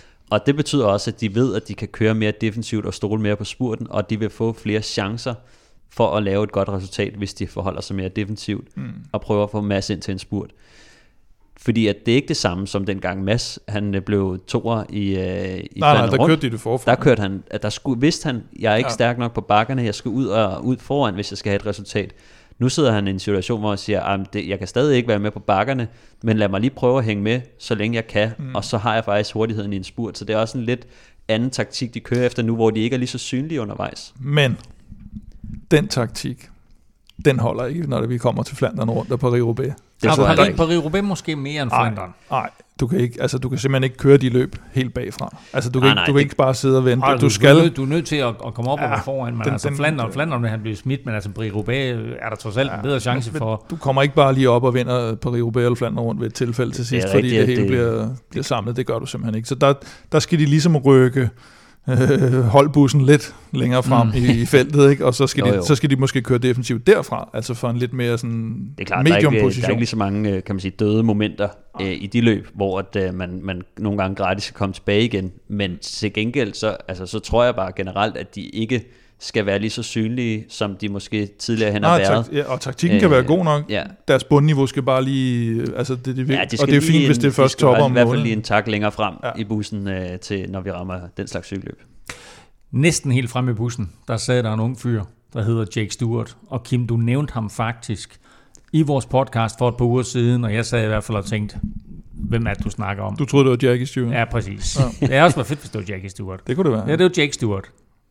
Han fik Ja. lidt Europa-effekt der uger siden. Ja, han, øh, det var nok alligevel ham selv, der trådte øh, lidt med i pedalerne os, men, øh, men jo, og, og, og, det, og det, vi, øh, det vi talte om dengang var jo også, at han som, som ungdomsrytter faktisk lidt lignede en klassikerrytter. Og det, det tror jeg sådan set også er det, vi kommer til at se ham som, og det var det, man også så her, øh, og, øh, og det er der, hans potentiale ligger. Og han er, han er en rigtig spændende rytter. Jeg synes også, vi har fået sådan en lille britisk invasion i, øh, i nogle af de her unge øh, ryttere, som, som Thomas Pitcock, Jake Stewart og øh, Ethan Hayter, som, øh, som, som øh, britterne har meget fokus på lige nu. Altså det er nogle nye unge drenge, som er begyndt at, at komme op og, og, og snuse til, til nogle af de Ja, som tager en lidt øh, alternativ vej, kan man sige. Altså ham her, han kører for Frances Deschamps, det er jo heller ikke, jeg ved godt, at Ja, Wiggins ja. også gjorde det selvfølgelig, men og så har du Hugh Carthy for eksempel, jo, som tager ned til Ja. ja. Caja Rural og starter Ja. sin karriere der, ikke? Og så Ja. sidste år øh, excellerer fuldstændig i, var det i Vueltaen, ikke? Øh, Jo, Hvad hedder det? Så, så der er sådan nogen, som, som tager lidt ud og kommer tilbage. Adam Yates er kommet tilbage nu til... måske lidt ligesom danskerne i virkeligheden også øh, begyndt at gøre på et tidspunkt. Ikke? Ja, Øhm, men altså, de har et rigtig godt talentprogram i, øh, i Storbritannien, øh, og, og har en stærk øh, tradition for, for, for banesporten også. Så, øh, så, så man kan faktisk... Øh, man kan faktisk tjene rimelig god mønt øh, på at køre øh, på det britiske øh, banelandshold. Øh, og så har de også bare øh, nogle, nogle stærke hold, som kan placere dem i nogle gode internationale cykelløb, og det er bare det, der kræver, hvis man, øh, hvis man skal have et godt talentprogram. Og så er det her generationsskifte vel på vej, før var det, var det øh, Froome og, og Geraint Thomas, og nu er det altså de her unge drenge, der er på vej frem. Vinder blev dog øh, Ballerini fra Quickstep, øh, som altså tog den her første forårsklassiker, men altså med unge Jake Stewart fra Francis Deschamps på, på andenpladsen, og så Sepp van Marke, der nu kører for Israel på, på tredjepladsen. Det var jo et øh, tredje gang på fem år, at øh, van Marke han ender på løbets tredjeplads. Bedste dansker blev Søren Krav på en øh, 23. plads. Og med øh, det, så var der da også gang i den øh, i omløb for, for kvinder, fordi der fik vi en meget, meget flot andenplads til Emma Norsgaard. Øh, verdensmester Anna van der Breggen, hun kørte solo i mål som vinder, men Emma Norsgaard vandt den efterfølgende spurt blandt forfølgerne og blev nummer to. Ja, altså hun kørte øh, enormt flot og, og klogt. Altså øh, jeg tror, at øh, Emma hun, øh, hun sad øh, med de bedste øh, hen over Gertsbergen og, og Bosberg, men man kunne godt se, hun, øh, hun, hun sad og, og gemte sig lidt nede i gruppen. Altså det er også fordi, at hun, hun ved, at, øh, at hun har en god spurt. Øh, der var lige øh, Anna van der Brikken, der var i særklasse og øh, kørt væk fra de andre på Bosberg. Men... Øh, men altså, Emma hun kommer ind og, og, og kører bare en, en flot spurt. Hun kører jo faktisk på hold med Annemiek van Fløjten nu på, på Movistar. Øh, og det var egentlig hende, der var kaptajnen, men øh, siden hun ikke ramte dagen overhovedet, som er jo meget ukarakteristisk for, øh, for hende, så, øh, så var det altså Emma, der fik lov at køre sin egen chance, og øh, det, det synes jeg bare, hun, hun leverer flot her. Øh, og, og lad os da håbe på, at, øh, at Annemiek van Vleuten ikke lige finder sit øh, topniveau Hun i lige nu. ikke kan sådan, øh, få den bedste start på sæsonen indtil videre. Nej, øh, det har hun ikke. Så, så lad os håbe, det fortsætter lidt endnu, så øh, Emma kan stjæle lidt mere rampelyset. Jeg synes, det, er- det er interessant også, at, at i år får vi jo nok øh, den første Paris for kvinder. Og øh, det tror jeg faktisk kunne ligge øh, rimelig fornuftigt til, til sådan en som Emma Norsgaard. Så Super det kunne være sjovt at se øh, et, et dansk topresultat der. Bestemt. Øh, det blev altså Anna van Breggen, der vandt omløb et newsblad, øh, i øvrigt for anden gang, og som med Amy Peters på tredjepladsen, og så altså Emma Norsgaard midt i den her hollandske sandwich på andenpladsen. Og som om det ikke var nok, så gentog Emma Norsgaard faktisk bedriften tirsdag, hvor hun igen blev nummer to, den her gang i øh, uh, Lissamin, men uh, set i bagspejlet, Stefan, så burde hun faktisk nok have vundet det løb. Ja, det, det synes jeg egentlig. Altså, hun var jo rasende tæt på at, at vinde og blev øh, kørt flot frem af sin, øh, sin holdkammerat i den her lille decimerede frontgruppe. Øhm, og, og selvom hun, hun hægter alle af i, i sin acceleration her til sidst, så, så blev spurten bare en anelse for lang, øh, så lang, at, øh, at, at hun til sidst knækkede, og øh, den belgiske mester Lotte Kopecky, hun lige akkurat øh, nåede forbi, men øh, øh sådan en spurt der på, øh, jeg tror jeg talte det op på en 2-23 sekunder øh, i modvind, vil jeg mærke, det er lidt for hårdt, men, men det siger bare, det, det er nogle gange lidt svært, når man kommer ind i sådan en lille frontgruppe, og når man kommer, man kan se, øh, hvad hedder det, mål, øh, hvad hedder den der? Målporten. Målporten, og, øh, og når man ligesom nærmer sig med, med meget fart, så, øh, og, og, og der er modvind, så det er fandme svært at, at time det ordentligt, øh, så det er svært for, for Emma. Men, men det er nogle gange det der med, at man ligger bag en og tænker, hold kæft, jeg har gode ben, og når man så trækker ud forbi vedkommende, der ligger foran en, så opdager ja. man, hårdt over vind her. Ja, det er rigtigt. øh, og øh, havde den spurt, havde den været 18 sekunder, eller 19 for en sags skyld, så, Ja, havde den øh, så havde Emma vundet, men nu blev hun altså snydt på stregen der af, af Lotte Kopecki, eller Kopecki, eller hvad hun hedder. Øh, herrenes udgave blev vundet, altså den her, det her løb, der hedder Les Amin, der blev kørt tirsdag, den blev vundet af Belgieren øh, Tim Malier fra Alpecin Phoenix, efter sådan et øh, lidt mærkeligt forarbejde af Mathieu van der Poel, hvor han øh, ligesom i kørende prøvede at køre langt udefra, så bliver han hentet, og så på mystisk vis, der knækker han sit styr på det sidste brostenstykke, Kim. Ja, han kører åbenbart ned i et hul, øh, har hans far i hvert fald været ude at sige, og, øh, og, og det var det, vi var lidt inde på det tidligere, at, at han, han lå lidt og battlede med, med Florian Senechal fra, øh, fra Quickstep, der havde fået til opgave at mandsopdække ham, og så, så så det egentlig ud, som om det var en, en hævnauktion nærmest til sidst, men så lige så så man bare, hvordan den ene side af styret, den bare hang og dinglede der, ikke? og så jeg tror også, der var ikke nogen ude at sige også, at det var, altså, han, han, han styrer jo sin cykel, altså ved at sidde sådan helt op med hænderne og køre den hen over sving og Der var en af, Brosten og- der var en af konkurrenterne, som jeg var tror ude faktisk, det var Senechal. var det. Senechal, som var ude og rose Mathieu van der Poel Ja. og sagde, at når man kommer rundt i sådan en 90 graders sving på brosten, øh, så er det nærmest umuligt at styre sin cykel på den måde der, men der sad han altså med, med halvandet Uden, uden greb. med, med, med jeg sige, halvandet styr, han sad med tre kvart styr, Ja. øh, Mathieu van der Poel, og alligevel så får han reddet rundt der. Øh, men, men det her med, med styrtet, Kim, øh, hans far var ude at sige noget med, at det måske var noget, som var sket Ja, dagen før, men, men først altså opstår på, på dagen. Han siger, at i, i kørende har han åbenbart snittet en, en bil. Ja. Og, øh, og det, det havde åbenbart ikke gjort noget ved styret. Men så har han så kørt noget ned, og så har han kørt øh, ned i et hul der, et, et ordentligt hul i, øh, i Les og så var det åbenbart knækket. Og, øh, og så har, hvad hedder de, øh, Canyon har jo så været ude og ikke, ikke sige, at man skal aflevere sine cykler tilbage, hvis man har købt det der, men, men til de hold, der kører på de her cykler, at, at lige præcis den model vil de godt lige tjekke igennem. Så de siger, prøv lige at lade være med at køre på dem, lige indtil vi har fået det undersøgt. Og så ser vi lige, om det er sådan et enkeltstående tilfælde, eller, eller hvad det er. Det er den, der hedder Arrow, et eller andet. Øh, Arrowed. Arrow, ja. Arrowed Øh, CF, tror jeg. ja. Øhm, noget, jeg synes, der, der var interessant, det er, at det her Alpecin Phoenix hold, det faktisk er mega stærkt, når man lige kigger lidt ud over Van der Poel. Mm. Øhm, Tim Malier, som vinder her, som også kører cross i øvrigt, ja. øhm, som også har været belgisk mester.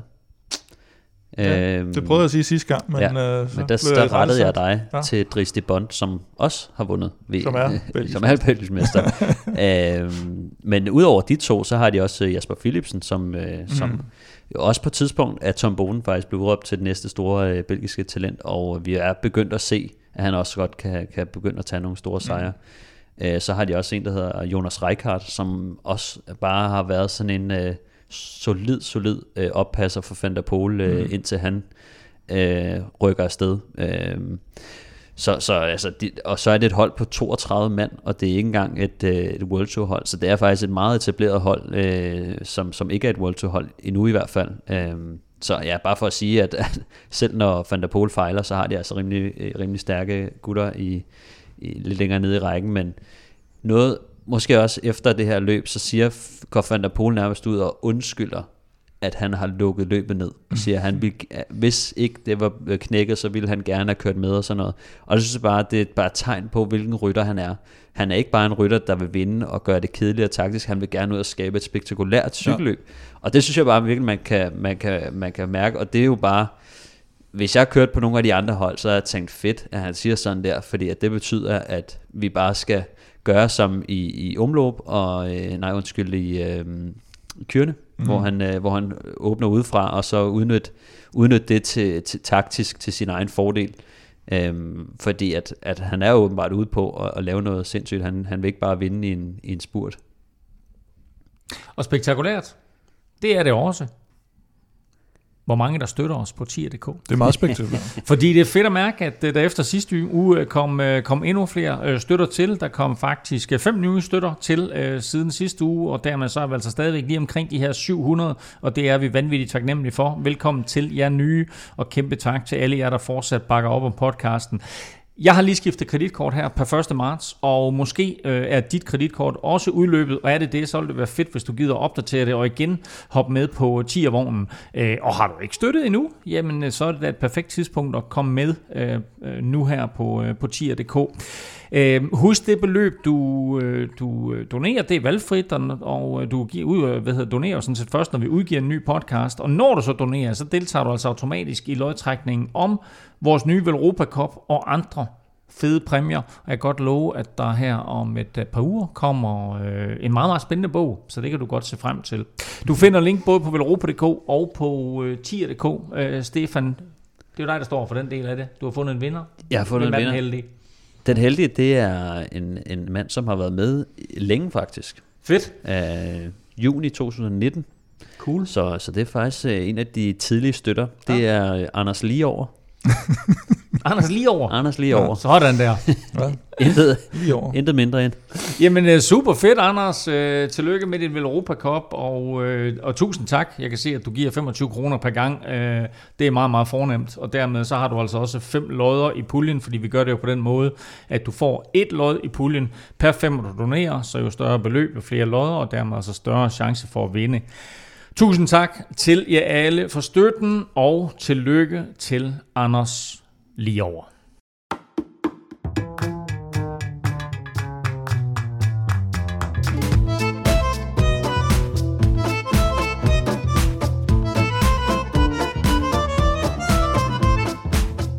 Nu skal vi et smut til La France, for selvom weekendens hovedattraktion naturligvis er Strade Bianca i Italien, så begynder det prestigefyldte etabeløb Paris-Nice faktisk på søndag. Start i det kølige Paris og mål 8 dage senere ved Middelhavet i det skønne Sydfrankrig. Hvad er det for en størrelse, det her, Kim? Jamen, det er altså løb, løbet mod solen, som det bliver kaldt, og, øh, og det er sådan en, en forårsbebuder, inden den rigtige forårsbebuder, som jo er øh, Milano Sanremo. Og så er det typisk et løb, der starter der øh, sådan, sådan midt, midt i Frankrig med noget, noget rusk vejr som regel. Nogle gange der snevejr, tror jeg, de har, de har været ude i. Noget sidevind mange gange også. Og øh, dem, der så har, har formået at sidde med, de skal så ned og dyste om, øh, om de fine placeringer nede ved, ved Middelhavet øh, på to øh, afgørende etaper den, den afsluttende weekend. Løbet det blev kørt første gang i 1933, og så var der en lang pause der omkring øh, 2. verdenskrig og i årene efter. Men det er kørt hvert år siden 1951 med store vindere som Sean Kelly og Mikkel Indurain og Eddie Merckx. Hvor stor en sejr, eller hvor stor prestige giver en sejr i Paris-Nice, Stefan? Det giver rigtig meget prestige. Øh, det er et, øh, det er et World Tour løb, og det er et løb med, med meget historie. Som altså du, øh, Betancourt vundet jo, ikke? Skal vi regne ja, ja, ja. Jo, men altså, det er, hvis man kigger ned af, tidligere vinder, altså, så, så, så er det sgu en god sammensætning at, at, at sætte sit navn ind, ind i rækken. Men samtidig også, og det synes jeg måske er lidt ærgerligt nogle gange, at man nogle gange ser det her som, som et forberedelsesløb, men altså det er jo ligesom første styrkeprøve, øh, nu har vi haft UAE, ikke? men altså traditionelt har det været ligesom den første styrkeprøve, og det er i Frankrig, øh, hvor der også øh, bliver kørt Tour de France øh, på nogle af, af stederne her, ikke? Så, så det er ligesom, hvem er, hvem er den stærkeste i år, og, øh, og, og som regel den, der vinder Paris-Nice, øh, det er også en god indikation på, at de kommer til at vinde en del mere. Øh, og så er det også bare et, et godt mix af, af alle de forskellige discipliner, der er. Ikke? Der, du har noget, noget flat og noget sidevind og, og noget regn, så har du en enkelt start og noget bjerg og, og noget klassikerterræn. Så det er sådan et, et godt mix øh, og, og, og passer skide godt ind for, for de fleste rytter som en, som en rigtig god træningsblok. Den forsvarende mester, det er faktisk Maximilian Schachmann. Normalt ikke en rytter, der vil øh, kunne vinde Paris-Nice. Øh, og han kommer vel næppe til at gentage den bedrift.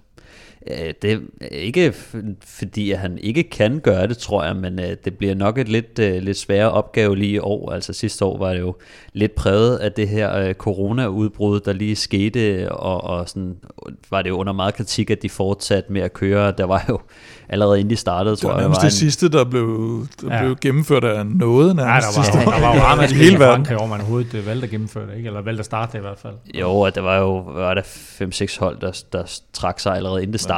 Ikke? Øh, de var kun 133, øh, der startede, og 61, der gennemførte. Der var også rigtig mange hold øh, og rytter, der, der trak sig undervejs, fordi de simpelthen ikke synes, at det var forsvarligt længere. Men altså, selve løbet, det kørte jo ufortrøden ind til aller sidste etape, som de dog sløjfede. Øhm, mm. Men altså ja, det var jo bare øh, lige, lige coronapausen, så, så i år tror jeg, vi får et lidt mere øh, normalt Paris-Nice og et lidt stærkere felt, end, end vi så sidste år. Og i år der tages der naturligvis en masse forbehold, øh, og øh, forhåbentlig så bliver alle otte øh, etaper, afviklet uden nævneværdige problemer. Øh, løbet det begynder øh, vest for Paris øh, søndag, så er der en 14 km enkeltstart på tredje etape, øh, sådan relativt flad, men med en lille rampe over de sidste øh, små 500 meter. Fjerde etape slutter ligeledes opad med sådan en 7,5 km stigning, mens det man godt kan kalde kongeetappen er lørdagens syvende etape til La Colmian, øh, som det har været tilfældet i tre af de seneste fire udgaver. Løbet slutter og afgøres traditionen tro først næste søndag, og det er med den klassiske og kuperede 110 km rundtur, som i og øh, omkring Nice. Kim, hvem er de store favoritter her? Jeg synes, at den, den alt overskyggende favorit, det må være Roglic. Han, øh, altså, han præsterer jo i alt, hvad han stiller op i. Det har vi jo set de seneste to-tre år. Og øh, jeg tjekkede lige hans, øh, hans resultater der sidste år. Der var hans, hans allerdårligste resultat, det var en 6. plads ved VM. så, øh, og han vinder de der ugelange løb, dem vinder han næste. Dem vinder han ja, ja. som, øh, som øh, katten, hvad var det, storken, snupper en frø, øh, som Rolf siger. Ikke? Ja, no, ja, Kattens leg med musen. øh, UAE, de har jo ikke, øh, og det er jo også en grund til, at, øh, til hvad hedder det, Roglic er, er favorit, det er jo, at Pogacar ikke er med. uh, de har uh, David de la Cruz, og han vandt faktisk den der sidste etape i Nice, hvor de skal over Col d'Es og, og de der, ja, som alle dem, der bor dernede, de, de ligger og træner på i, i baghaven. Uh, den vandt, han, han vandt sidste etape både i 17 og 18, og det, det synes jeg er ret imponerende, fordi det er gerne sådan et, øh, et cowboy der vedløb den, den sidste dag der, hvor øh, jamen, der, skal du, der er blevet skabt noget om lørdagen, nogle, øh, nogle øh, store afstande formentlig, og, øh, og nogle gange er det også allerede blevet gjort i sidevinden, så der skal, der skal ud og satses, og der har man set nogle fantastiske afslutninger af det her løb, hvor det er blevet afgjort på sekunder til sidst, mm. øh, med en hel masse angreb, og så, så ender det overraskende.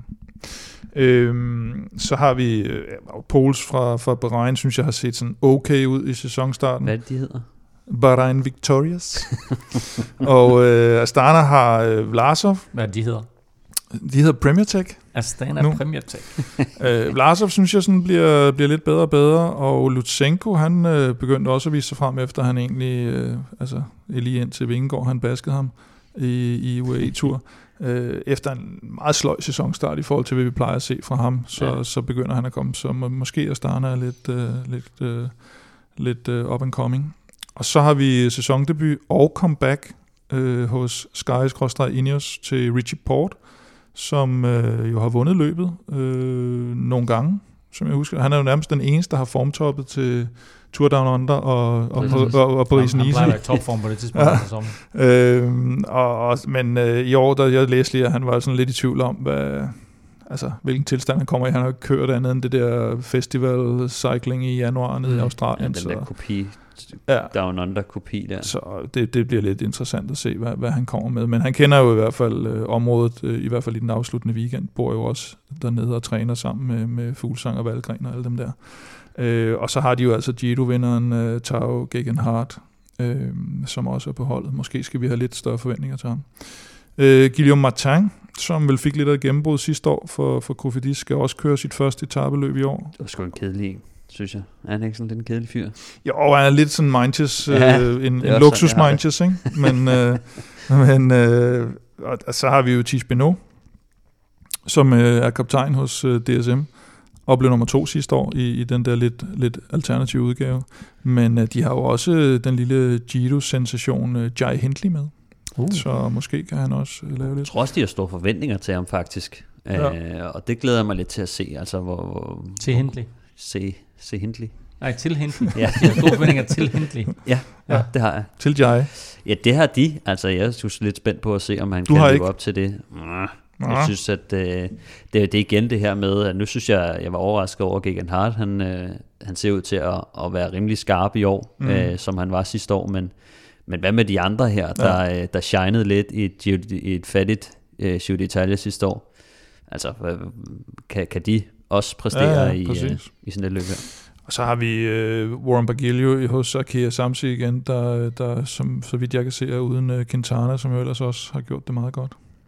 I det løb. Og danskere? Stefan, øh, det har du styr på. Hvem har vi med der? Jamen altså, vi har jo Mads Pedersen med, og, og Magnus Kort, som jo nok kommer for at vinde nogle etapper. Øhm, og det samme kan man jo sige om øh, Søren Krav og Kasper Pedersen. Men de har dog også øh, Jai Hindley og øh, Tis Benot med, som, øh, som nok også kommer til at gå lidt efter noget, øh, noget klassement. Øh, den sidste dansker, det er Mørkøv, som selvfølgelig kommer for at støtte Sam Bennett. Men det her med, med, med danske etappesejre, altså, vi har ikke rigtig øh, set noget, noget fra kort endnu, altså, men det her det er jo nærmest typisk sådan et løb, hvor det sådan, at han lige pludselig viser sig frem. Hvordan, hvordan ser det ud sådan ellers med, med, med sprinter, altså, øh, hvor, er, er, det, er, det, er der etapper, der, Der der er ligger til ham og for eksempel en masse P? Nej, der, er, var der, ikke, der er to sprinteretapper, ikke? men han skal jo have To nogle og af en de... halv, ikke? Jo, og der, han skal have en af dem der, hvor det lige kigger lidt op til sidst, ikke? eller hvor der er en lidt, øh, lidt alternativ afslutning, eller han går i udbrud og vinder, vinder en derfra. Ikke? Øh, det skal nok ikke være den sidste weekend i hvert fald, men, øh, men jeg tror, han, han, når man taler med ham, så, så lyder det som om, at, at formen er, hvor den skal være, og det, han har vist det før, så, så hvorfor ikke? Løbet begynder søndag og slutter næste søndag, og Paris-Nice kan ses på TV2's kanaler hele ugen. Vel Europa Podcast præsenteres i samarbejde med Odset fra Danske Licensspil. Husk, at man skal være minimum 18 år og spille med omtanke. Har du brug for hjælp til spilafhængighed, så kontakt Spillemyndighedens hjælpelinje Stop Spillet eller udluk dig via Rufus.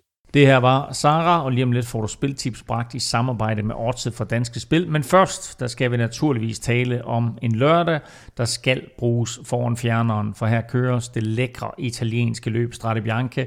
Det begynder og slutter i byen Siena, og selvom det kun er 15. gang, at de hvide veje i Toskana, de danner rammen om det her løb, så har det allerede øh, opnået stor status. Øh, Kim, hvordan kan det være? Jamen, øh, det var jo, jeg tror, jeg tror, det har en del at gøre med det her med, at det sådan nogenlunde fra starten var nogle, nogle profilerede, øh, det var for dengang, jeg var på Team CSC. Det er længe siden, vi har. Det er også længe siden, vi har længe siden, vi har været, Ja. været på den. Nej, men øh, vi, På Team CC. vi vandt jo de to første udgaver. Ikke? Kolopnev, endda en dobbeltsejr på den første Kolopnev foran øh, Markus Lundqvist, og så vandt Cancellara foran øh, Balan. Øh, og han vandt jo et øh, hver fjerde år. Han tog alle de her, øh, har det været olympiske år? Jeg tror, nej, Cancellara. Ja. Han vinder i 8, 12 og 16. Han tog de olympiske år, øh, og, og lige nappede dem i Hvor øh, var det, det startbyen. 8. grusstykke hed, sagde du? Øh, jeg ved ikke, med, hvad grusstykket hed. Det kan, kommer jeg måske på senere, men øh, løbet hed jo Montepaschi Eroica til at starte med, og ikke øh, Strade Bianche, det, kan, det, det, det hed det dengang. Det er, altså, det er jo fedt terræn, der er en fed stemning, det er nogle gode rytter, og, og, og hurtigt fik store rytter, selvom det ikke var et højt kategoriseret løb i starten, så fik de store hold og store rytter øh, øh, øh, smag for det her løb, og så altså, øh, den der afslutning også i, i Siena, ikke? Øh, øh, med, med, med de der stejle stigninger og fantastisk midtby, og ja, den, den har sgu det hele.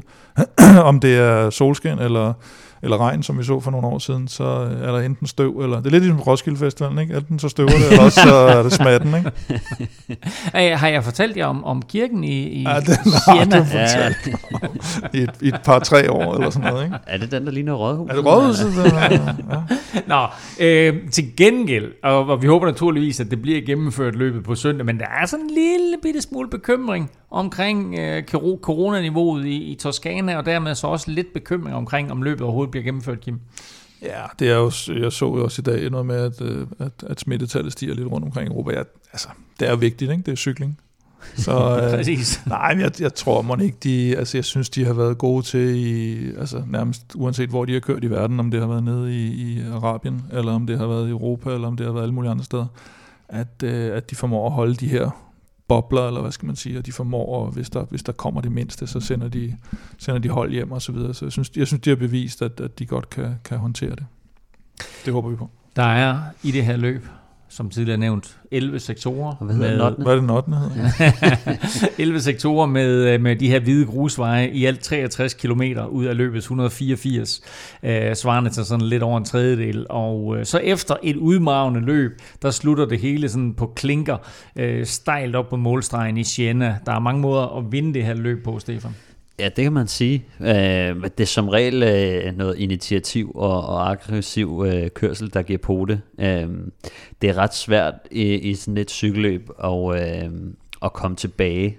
Øh, så det er sådan lidt en, en, øh, et løb, hvor at bagsmækken bliver åbnet, og så drysser der bare lidt ud. Øh, så, så, så det, det der med, når man, når man lige pludselig så, så og man går lidt kold og, og sidder fast i gruset, eller man får en punktering, det har vi også set mange gange, ikke? at at så, øh, så slutter løbet altså rimelig bræt. Øh, det er ret svært for holdene også at organisere sig ordentligt i, øh, i sådan et øh, kaotisk cykelløb, så, øh, så det er altså bare øh, ud over stepperne, og øh, det er også det, der gør, at, at det er et fedt løb, og øh, jeg synes, det er, en, det er vildt nok, når man, når man kigger på, på sådan et løb, alle kommer jo bare ind en og en, altså, mm. og så er der jo øh, fra alt mellem 30 sekunder til øh, flere minutter mellem folk, ikke? Uh, jeg tror, det var, var det nummer 10 sidste år, der, var, der kom ind 10 minutter, 10 minutter efter, ja. eller sådan noget. Altså, det jo, Men det var, det også, det var også et mærkeligt øh, løb sidste år. Det var faktisk kun syv måneder siden, at uh, 2020-udgaven den blev kørt, uh, og selvom uh, der sådan er, er, hvad der minder om forår i luften i Italien nu, så var det jo et noget andet løb, vi så der tilbage i august.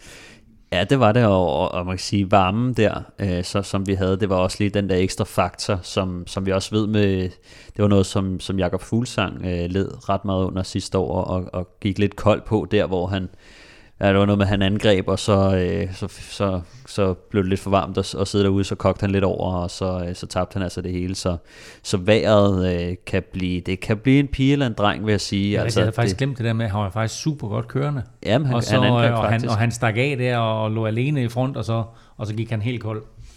Øhm, jo, jeg skal lige se her på den. Nu har jeg kigget lidt på vejret egentlig, og øh, hvad det umiddelbart ser ud til, det er, at øh, fredag og natten til lørdag skulle det regne.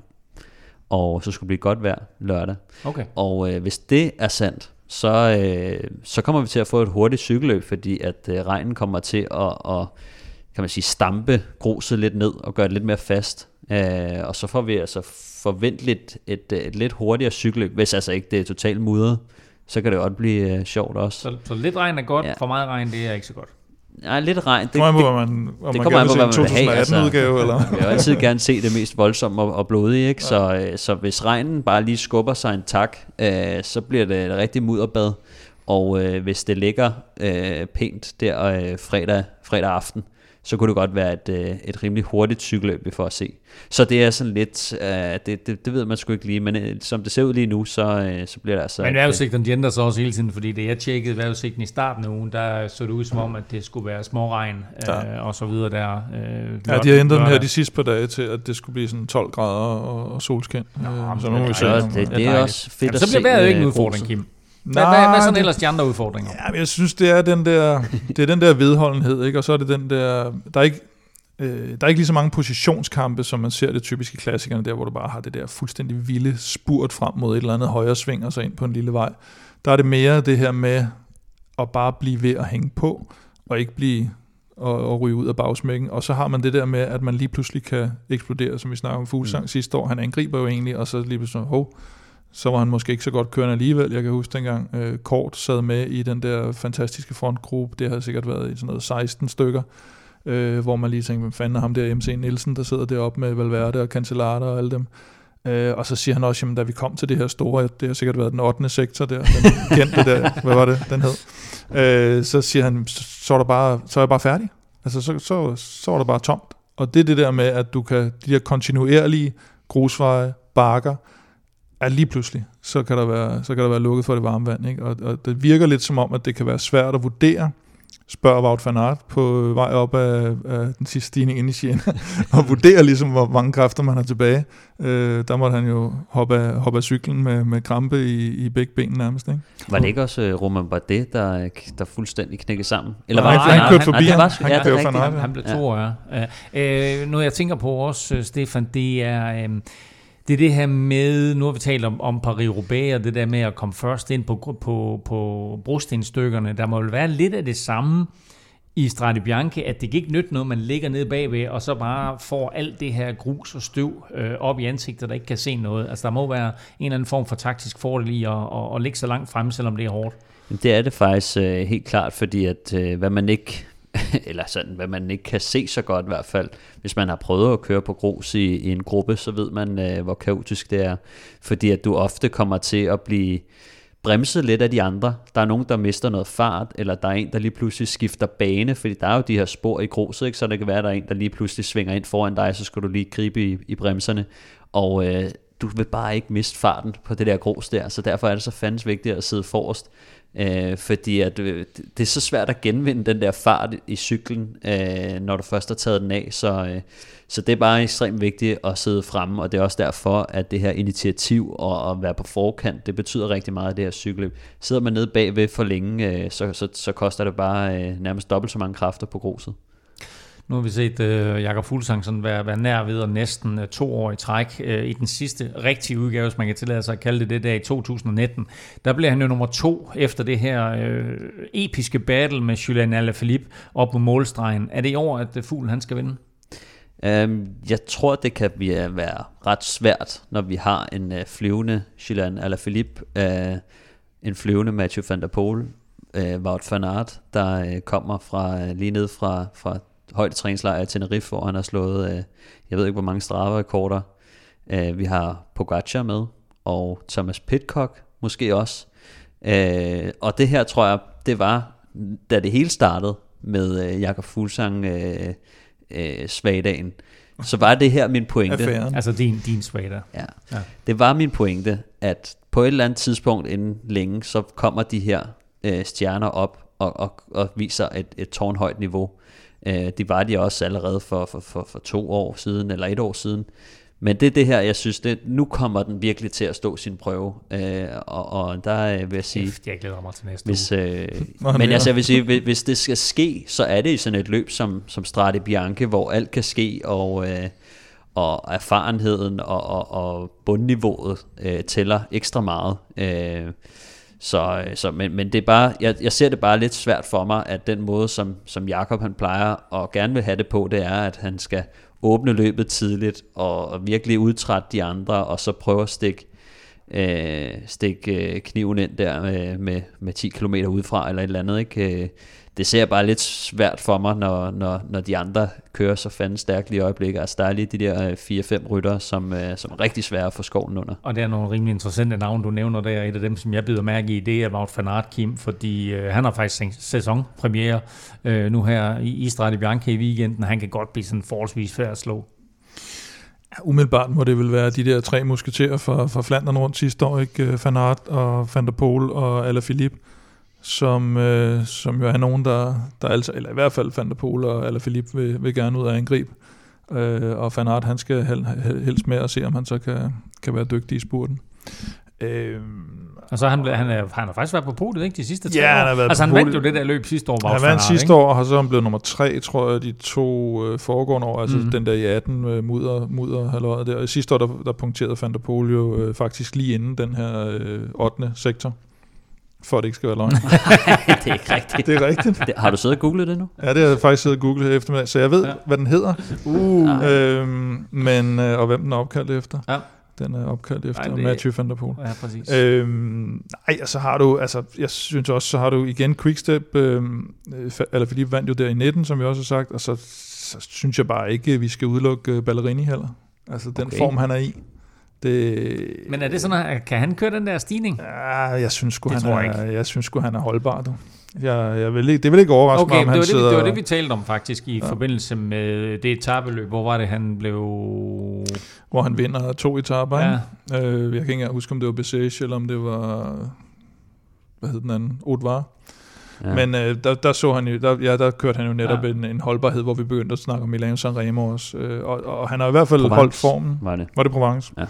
Øhm, og så, så, så lad os se, og Stibar, øh, som vandt i 15 og blev to år i 16, er altså også med, og, og er jo ikke er blevet ældre, men, men er stadigvæk fantastisk god i de der løb. Ikke? Så har du en Jim Vellens fra, fra Lotto Sudal, der blev træer i, i 17, og som også har fået en fornuftig start på sæsonen.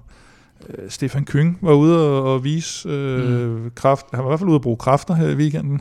Det man sige. øh, han, han fik ikke, som sædvanligt næsten, fristes man også til at sige, fik ikke så meget ud af det. Og så har vi jo Trek, hvor vi har to ekstremt formstærke ryttere. Brambilla, som vi jo så vinde øh, den sidste etape. Det var så i Uruguay, ikke? Mm.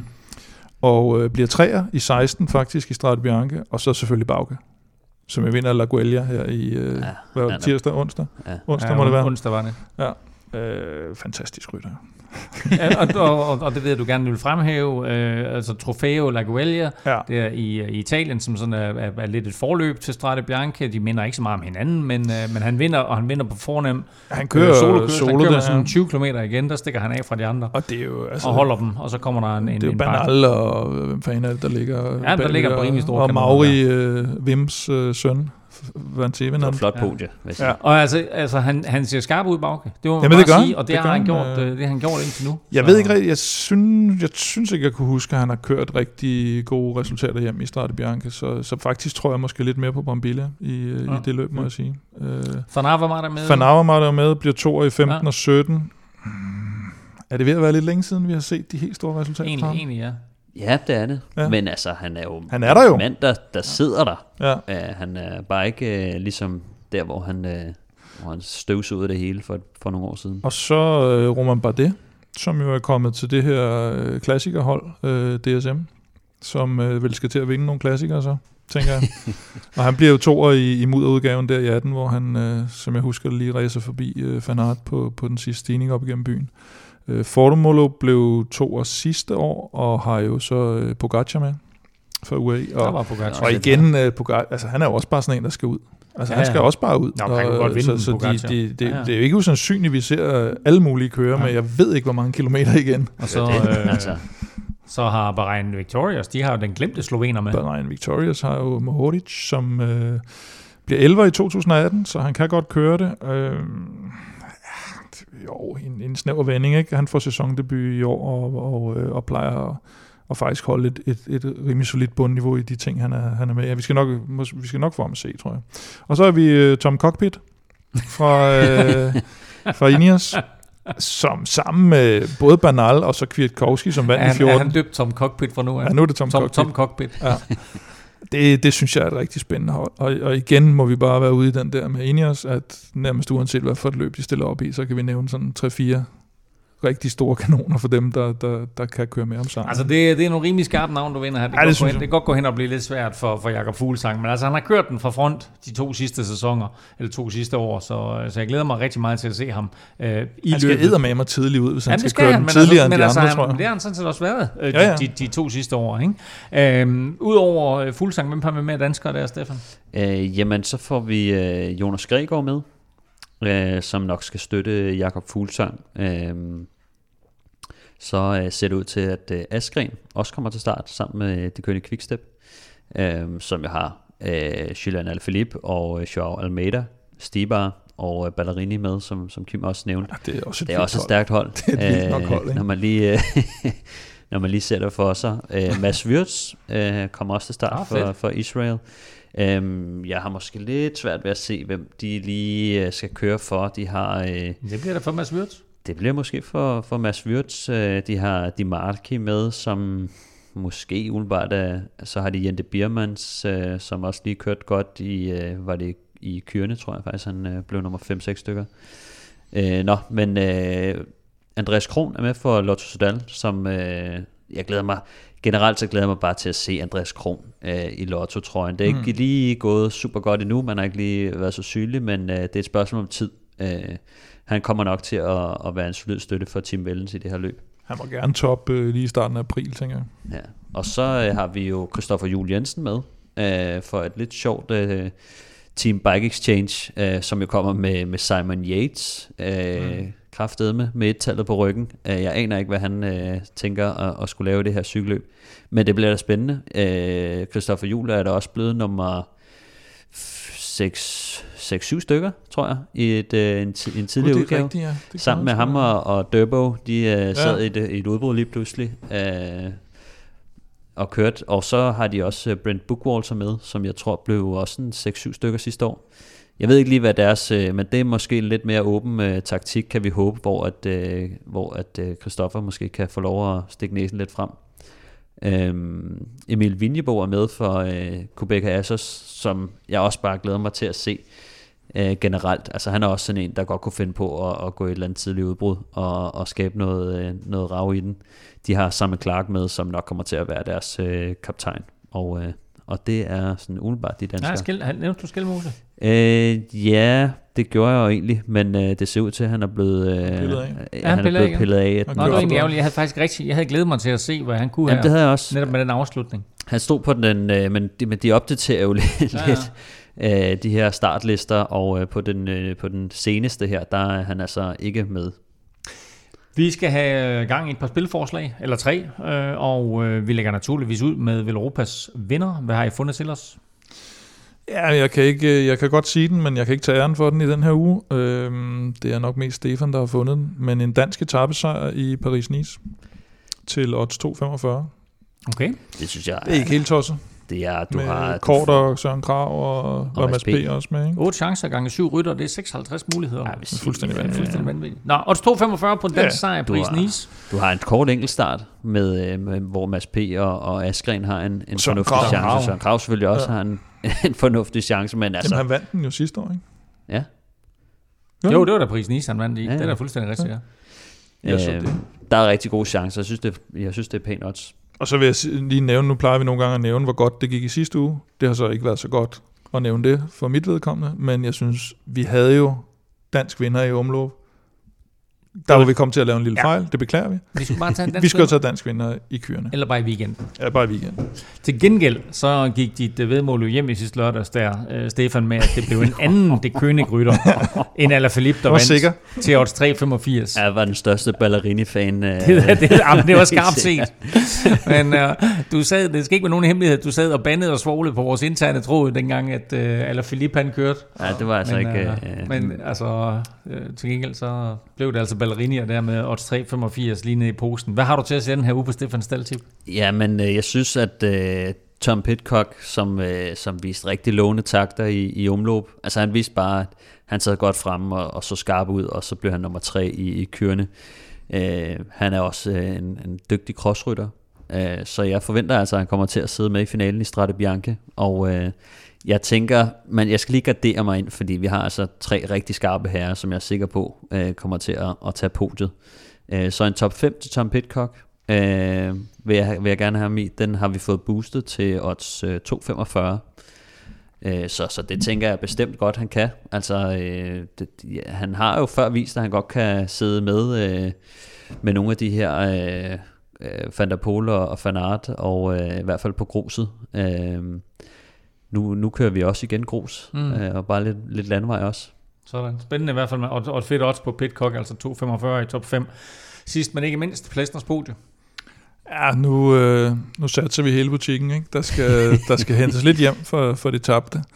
Øh, Roman Bardet Mm. i top 3. Roman okay. var det. Ja. Altså Frederik Døs er. Som de siger, når de lige har mødt hinanden i gift ved første blik. Mm.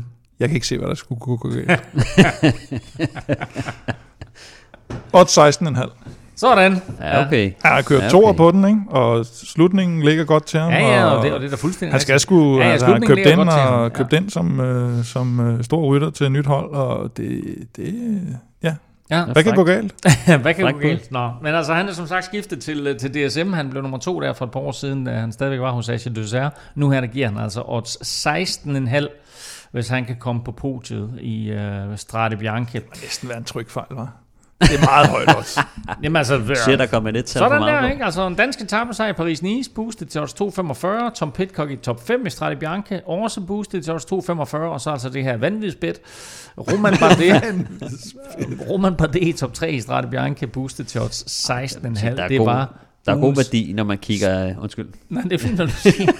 Jeg siger bare, der, der er god værdi, når man kigger ud over de her, den her top 3, som jo er Alaphilippe, Van Aert ja, ja. og Van der Poel. Ja. Ja. De er så tunge favoritter i det her løb, at, at hvis man bare kigger på, øh, på de næste i rækken, så, så er der rimelig pæne odds. Sådan. Det var altså ugens spiltid bragt i samarbejde med Otse for Danske Spil. Øh, Kvinderne kører også Strade Bianche på lørdag. Øh, Det er blot syvende gang, at pigerne de skal prøve kræfter med de hvide veje. Vi har faktisk haft en enkelt dansker på podiet. Ved I hvem? Ja, Og hvem er det? det kan jeg læse i vores manuskript. Vi havde quizzen sidste år, havde vi ikke det? Jo. Det var Annika Ja. Langved. Det var det nemlig i, i uh, 2019. Det er rigtigt. Det var der, hvor du fuskede, øh, fordi vi ikke vidste, om det var mænd og kvinder ja, eller sådan Ja, noget. Nå, ja, det var sådan, det var. Kvindernes løb, øh, det er sådan lidt kortere end mændenes. øh, 136 km med syv grussektorer øh, på lidt over 30 km samlet. Vi har Cecilie Utrup Ludvig til start. Hun er tidligere blevet nummer 7 i 2020, nummer 5 i 2019, nummer 10 i 2018 og nummer 9 i 2017. Stefan, kan hun vinde løbet?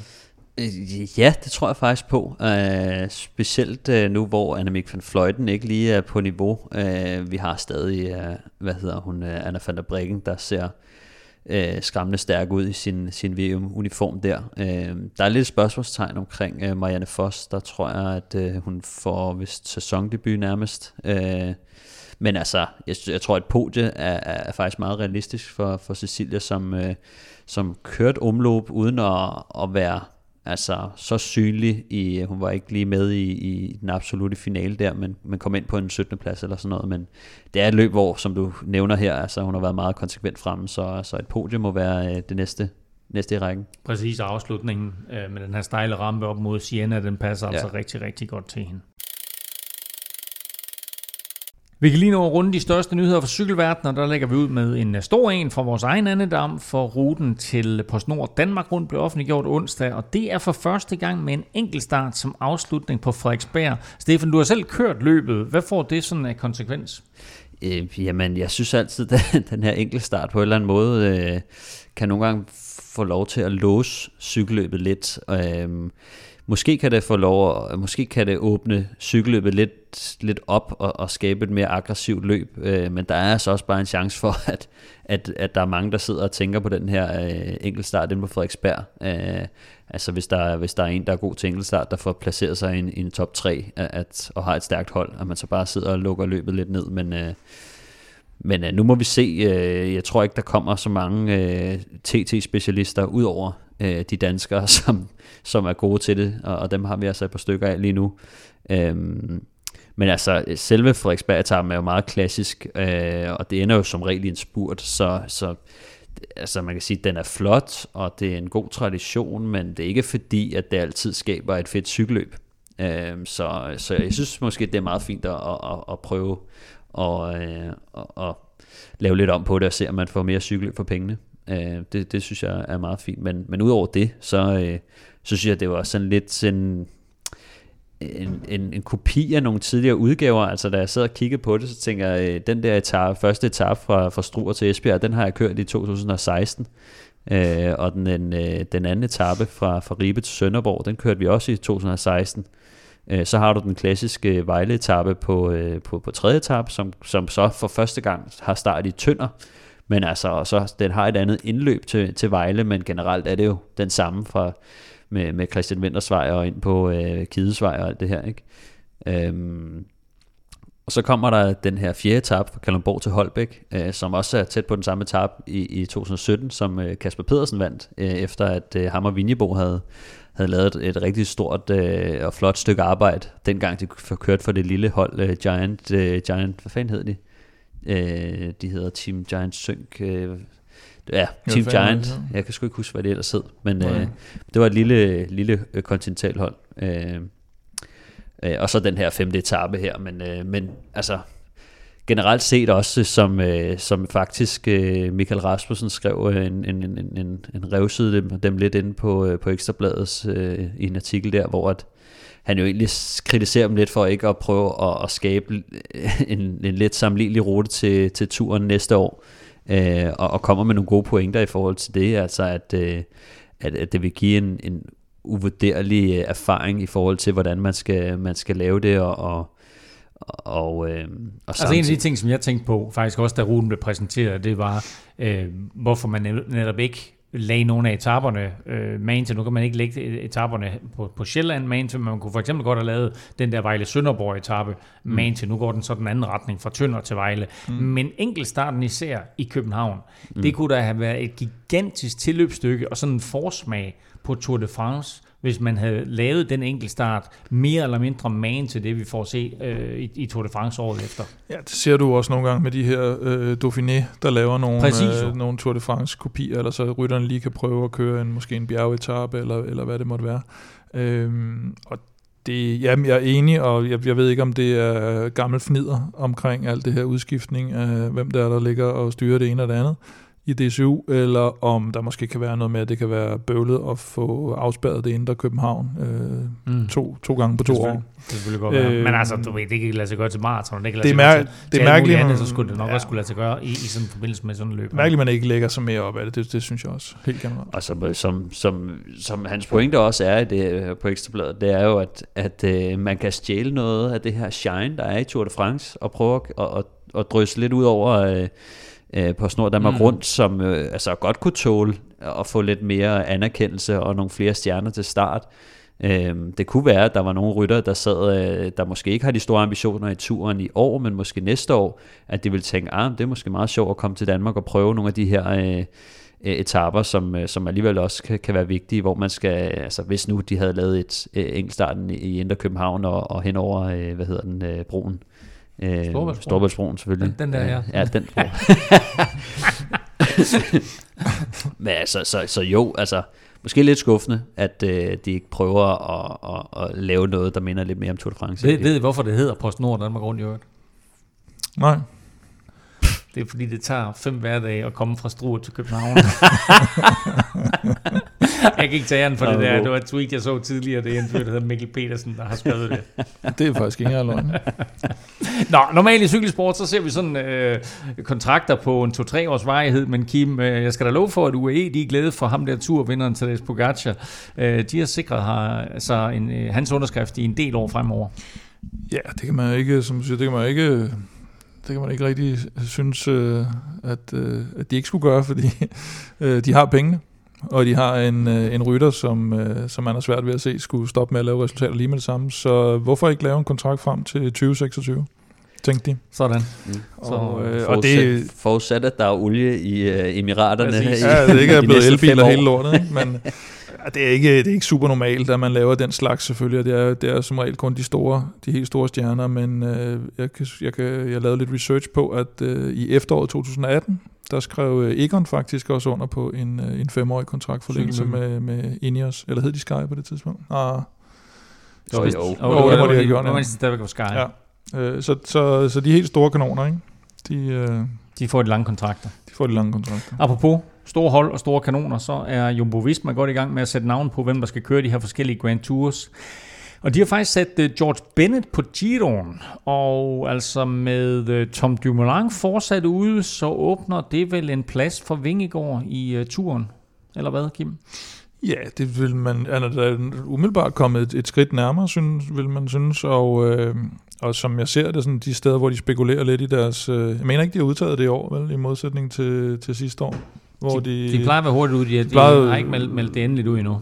Jeg tror, der er meldt ud. Jeg tror, jeg tror hovedgruppen er meldt ud, men jeg tror ja. ikke alle, alle otte Sidste år meldte det ud allerede i november året før, mm. eller sådan noget, hvem der skulle, skulle køre. Men altså umiddelbart, så har de i hvert fald en plads tilbage øh, på holdet, og øh, med mindre, at øh, Dumoulin han kommer tilbage, det var der jo også lige pludselig snak om i sidste uge, at øh, de ville jo ikke helt udelukke, at hvis du Dumoulin begyndte i, i starten af maj og, og træne lidt op, jo jo, og så, så ville de, den blev også den blev skruet lidt op, den historie, fordi det var sådan lidt, at ja, nu er Dumoulin måske på vej tilbage, men det var mere, at de sagde, men vi kan jo ikke udelukke, at hvis han lige pludselig ombestemmer sig, mm. så er det nok først, når vi rammer starten af maj, at vi begynder ligesom at sige, okay, hvem er det, vi skal have med til, til, til Tour de France. Så hvis han ligesom kom tilbage dertil, så vil han stadigvæk være inde i loopet, altså fra, fra, fra start maj. Plads, naturligvis. Så, så jeg synes med den, altså nu fik han den her sejr, ikke også, og, og den måde han kørte i Vueltaen sidste år, og de har øh, Sepp Kuss og, og Krausweig som bjerghjælper for Roglic umiddelbart, så, så, så de kunne da godt bruge en, en enkelt mere, ikke? fordi det er ikke, nå, men altså, så ser man lige den ene, der brækker kravben eller kører ind i en snedrive, ikke? Så, så har man balladen, ikke? Og ballade, det kommer der også nu. For nu skal vi have fundet afgørelsen på quizzen. Spørgsmålet var simpelt. Hvem er det 8. grusstykke opkaldt efter i Strade Bianche? Stefan, du har serveretten. Vil du svare mm. først, eller vil du overlade den til Kim? Får man kun én svarmulighed? Nej, altså hvis I have forkert begge to første gang, så kan det godt være, at der kommer en svarmulighed Okay, ekstra. jamen, så tør jeg godt tage serveretten. Okay. Ja, og Ja. det er bare at køre, siger du? Så hvem, hvem, hvem siger du, at grusstykket er det opkaldt efter? Jeg har sådan en eller anden øh, idé om, at øh, Francisco Moser Ja, kunne være en, øh, en, en italiener, som, En stor- som kunne have... stor lokal italiensk held. Ja, og noget med hans øh, søn eller et eller andet, har, han har også vundet øh, cykelløbet, ikke? Og det er noget med hans øh, Eller er det hans, øh, nevø, nevø, tror hans niveau? Ja, ja. Niveau. Niveau. niveau. Som man Francesco Moser, siger du? Ja. Kim, hvad siger du? Jeg siger Maria. Maria? Ave Maria? Jomfru Maria? Eller hvem? Ej. I, I er helt væk begge to. I er helt væk begge to. Nå, I får et bud med at være. Stefan, Skal man lige have en lille ledtråd en lille ledetråd. Nej. til begge, til begge parter her? Okay. Øhm, han har vundet løbet. Okay. Okay.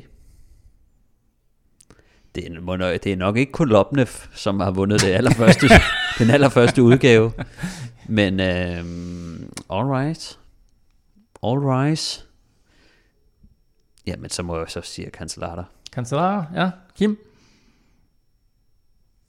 Det forstår jeg simpelthen ikke. Jeg er jo ret sikker på, at den hedder Monte Santa Maria.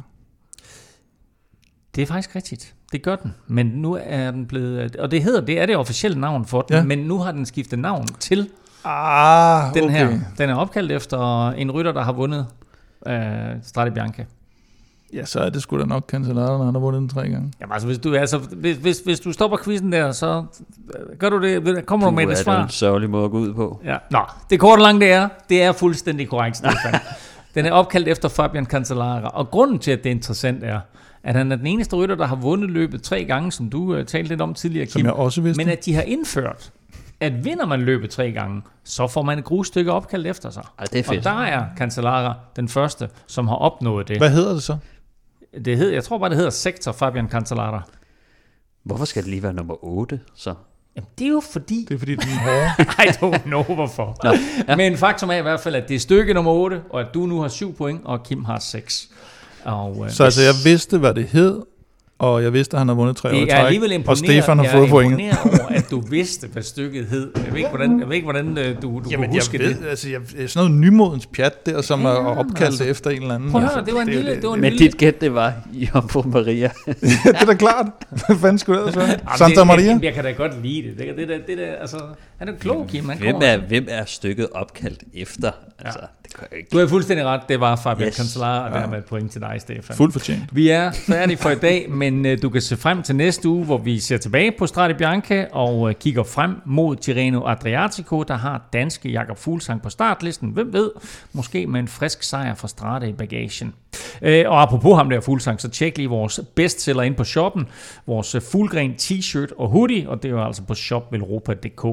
Du kan følge Velropa og Kim på Facebook, Twitter, Instagram. Det sker på Snablag Velropa. Stefan finder du på Twitter på Snablag Stefan Djurhus. Undertegnet finder du på Insta og Face på Snablag Filming. Og nu også igen på Twitter på Snablag NFilming. Jeg har måttet oprette- det samme? eller? Ja, jeg hedder det, så jeg har måttet oprette en ny profil. Jeg fik at vide fra Twitter, at mit gamle profilnavn var, var, var ledig, så det har jeg fået tilbage, men uh, den gamle profil, den er altså stadigvæk hijacked.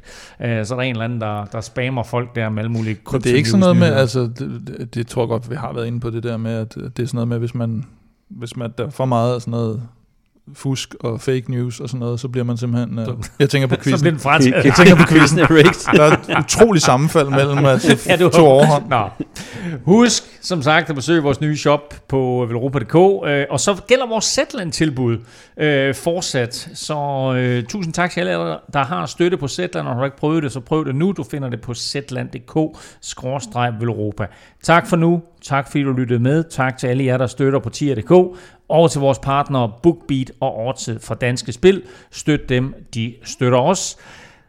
Arrivederci e se vediamo alla strade bianche.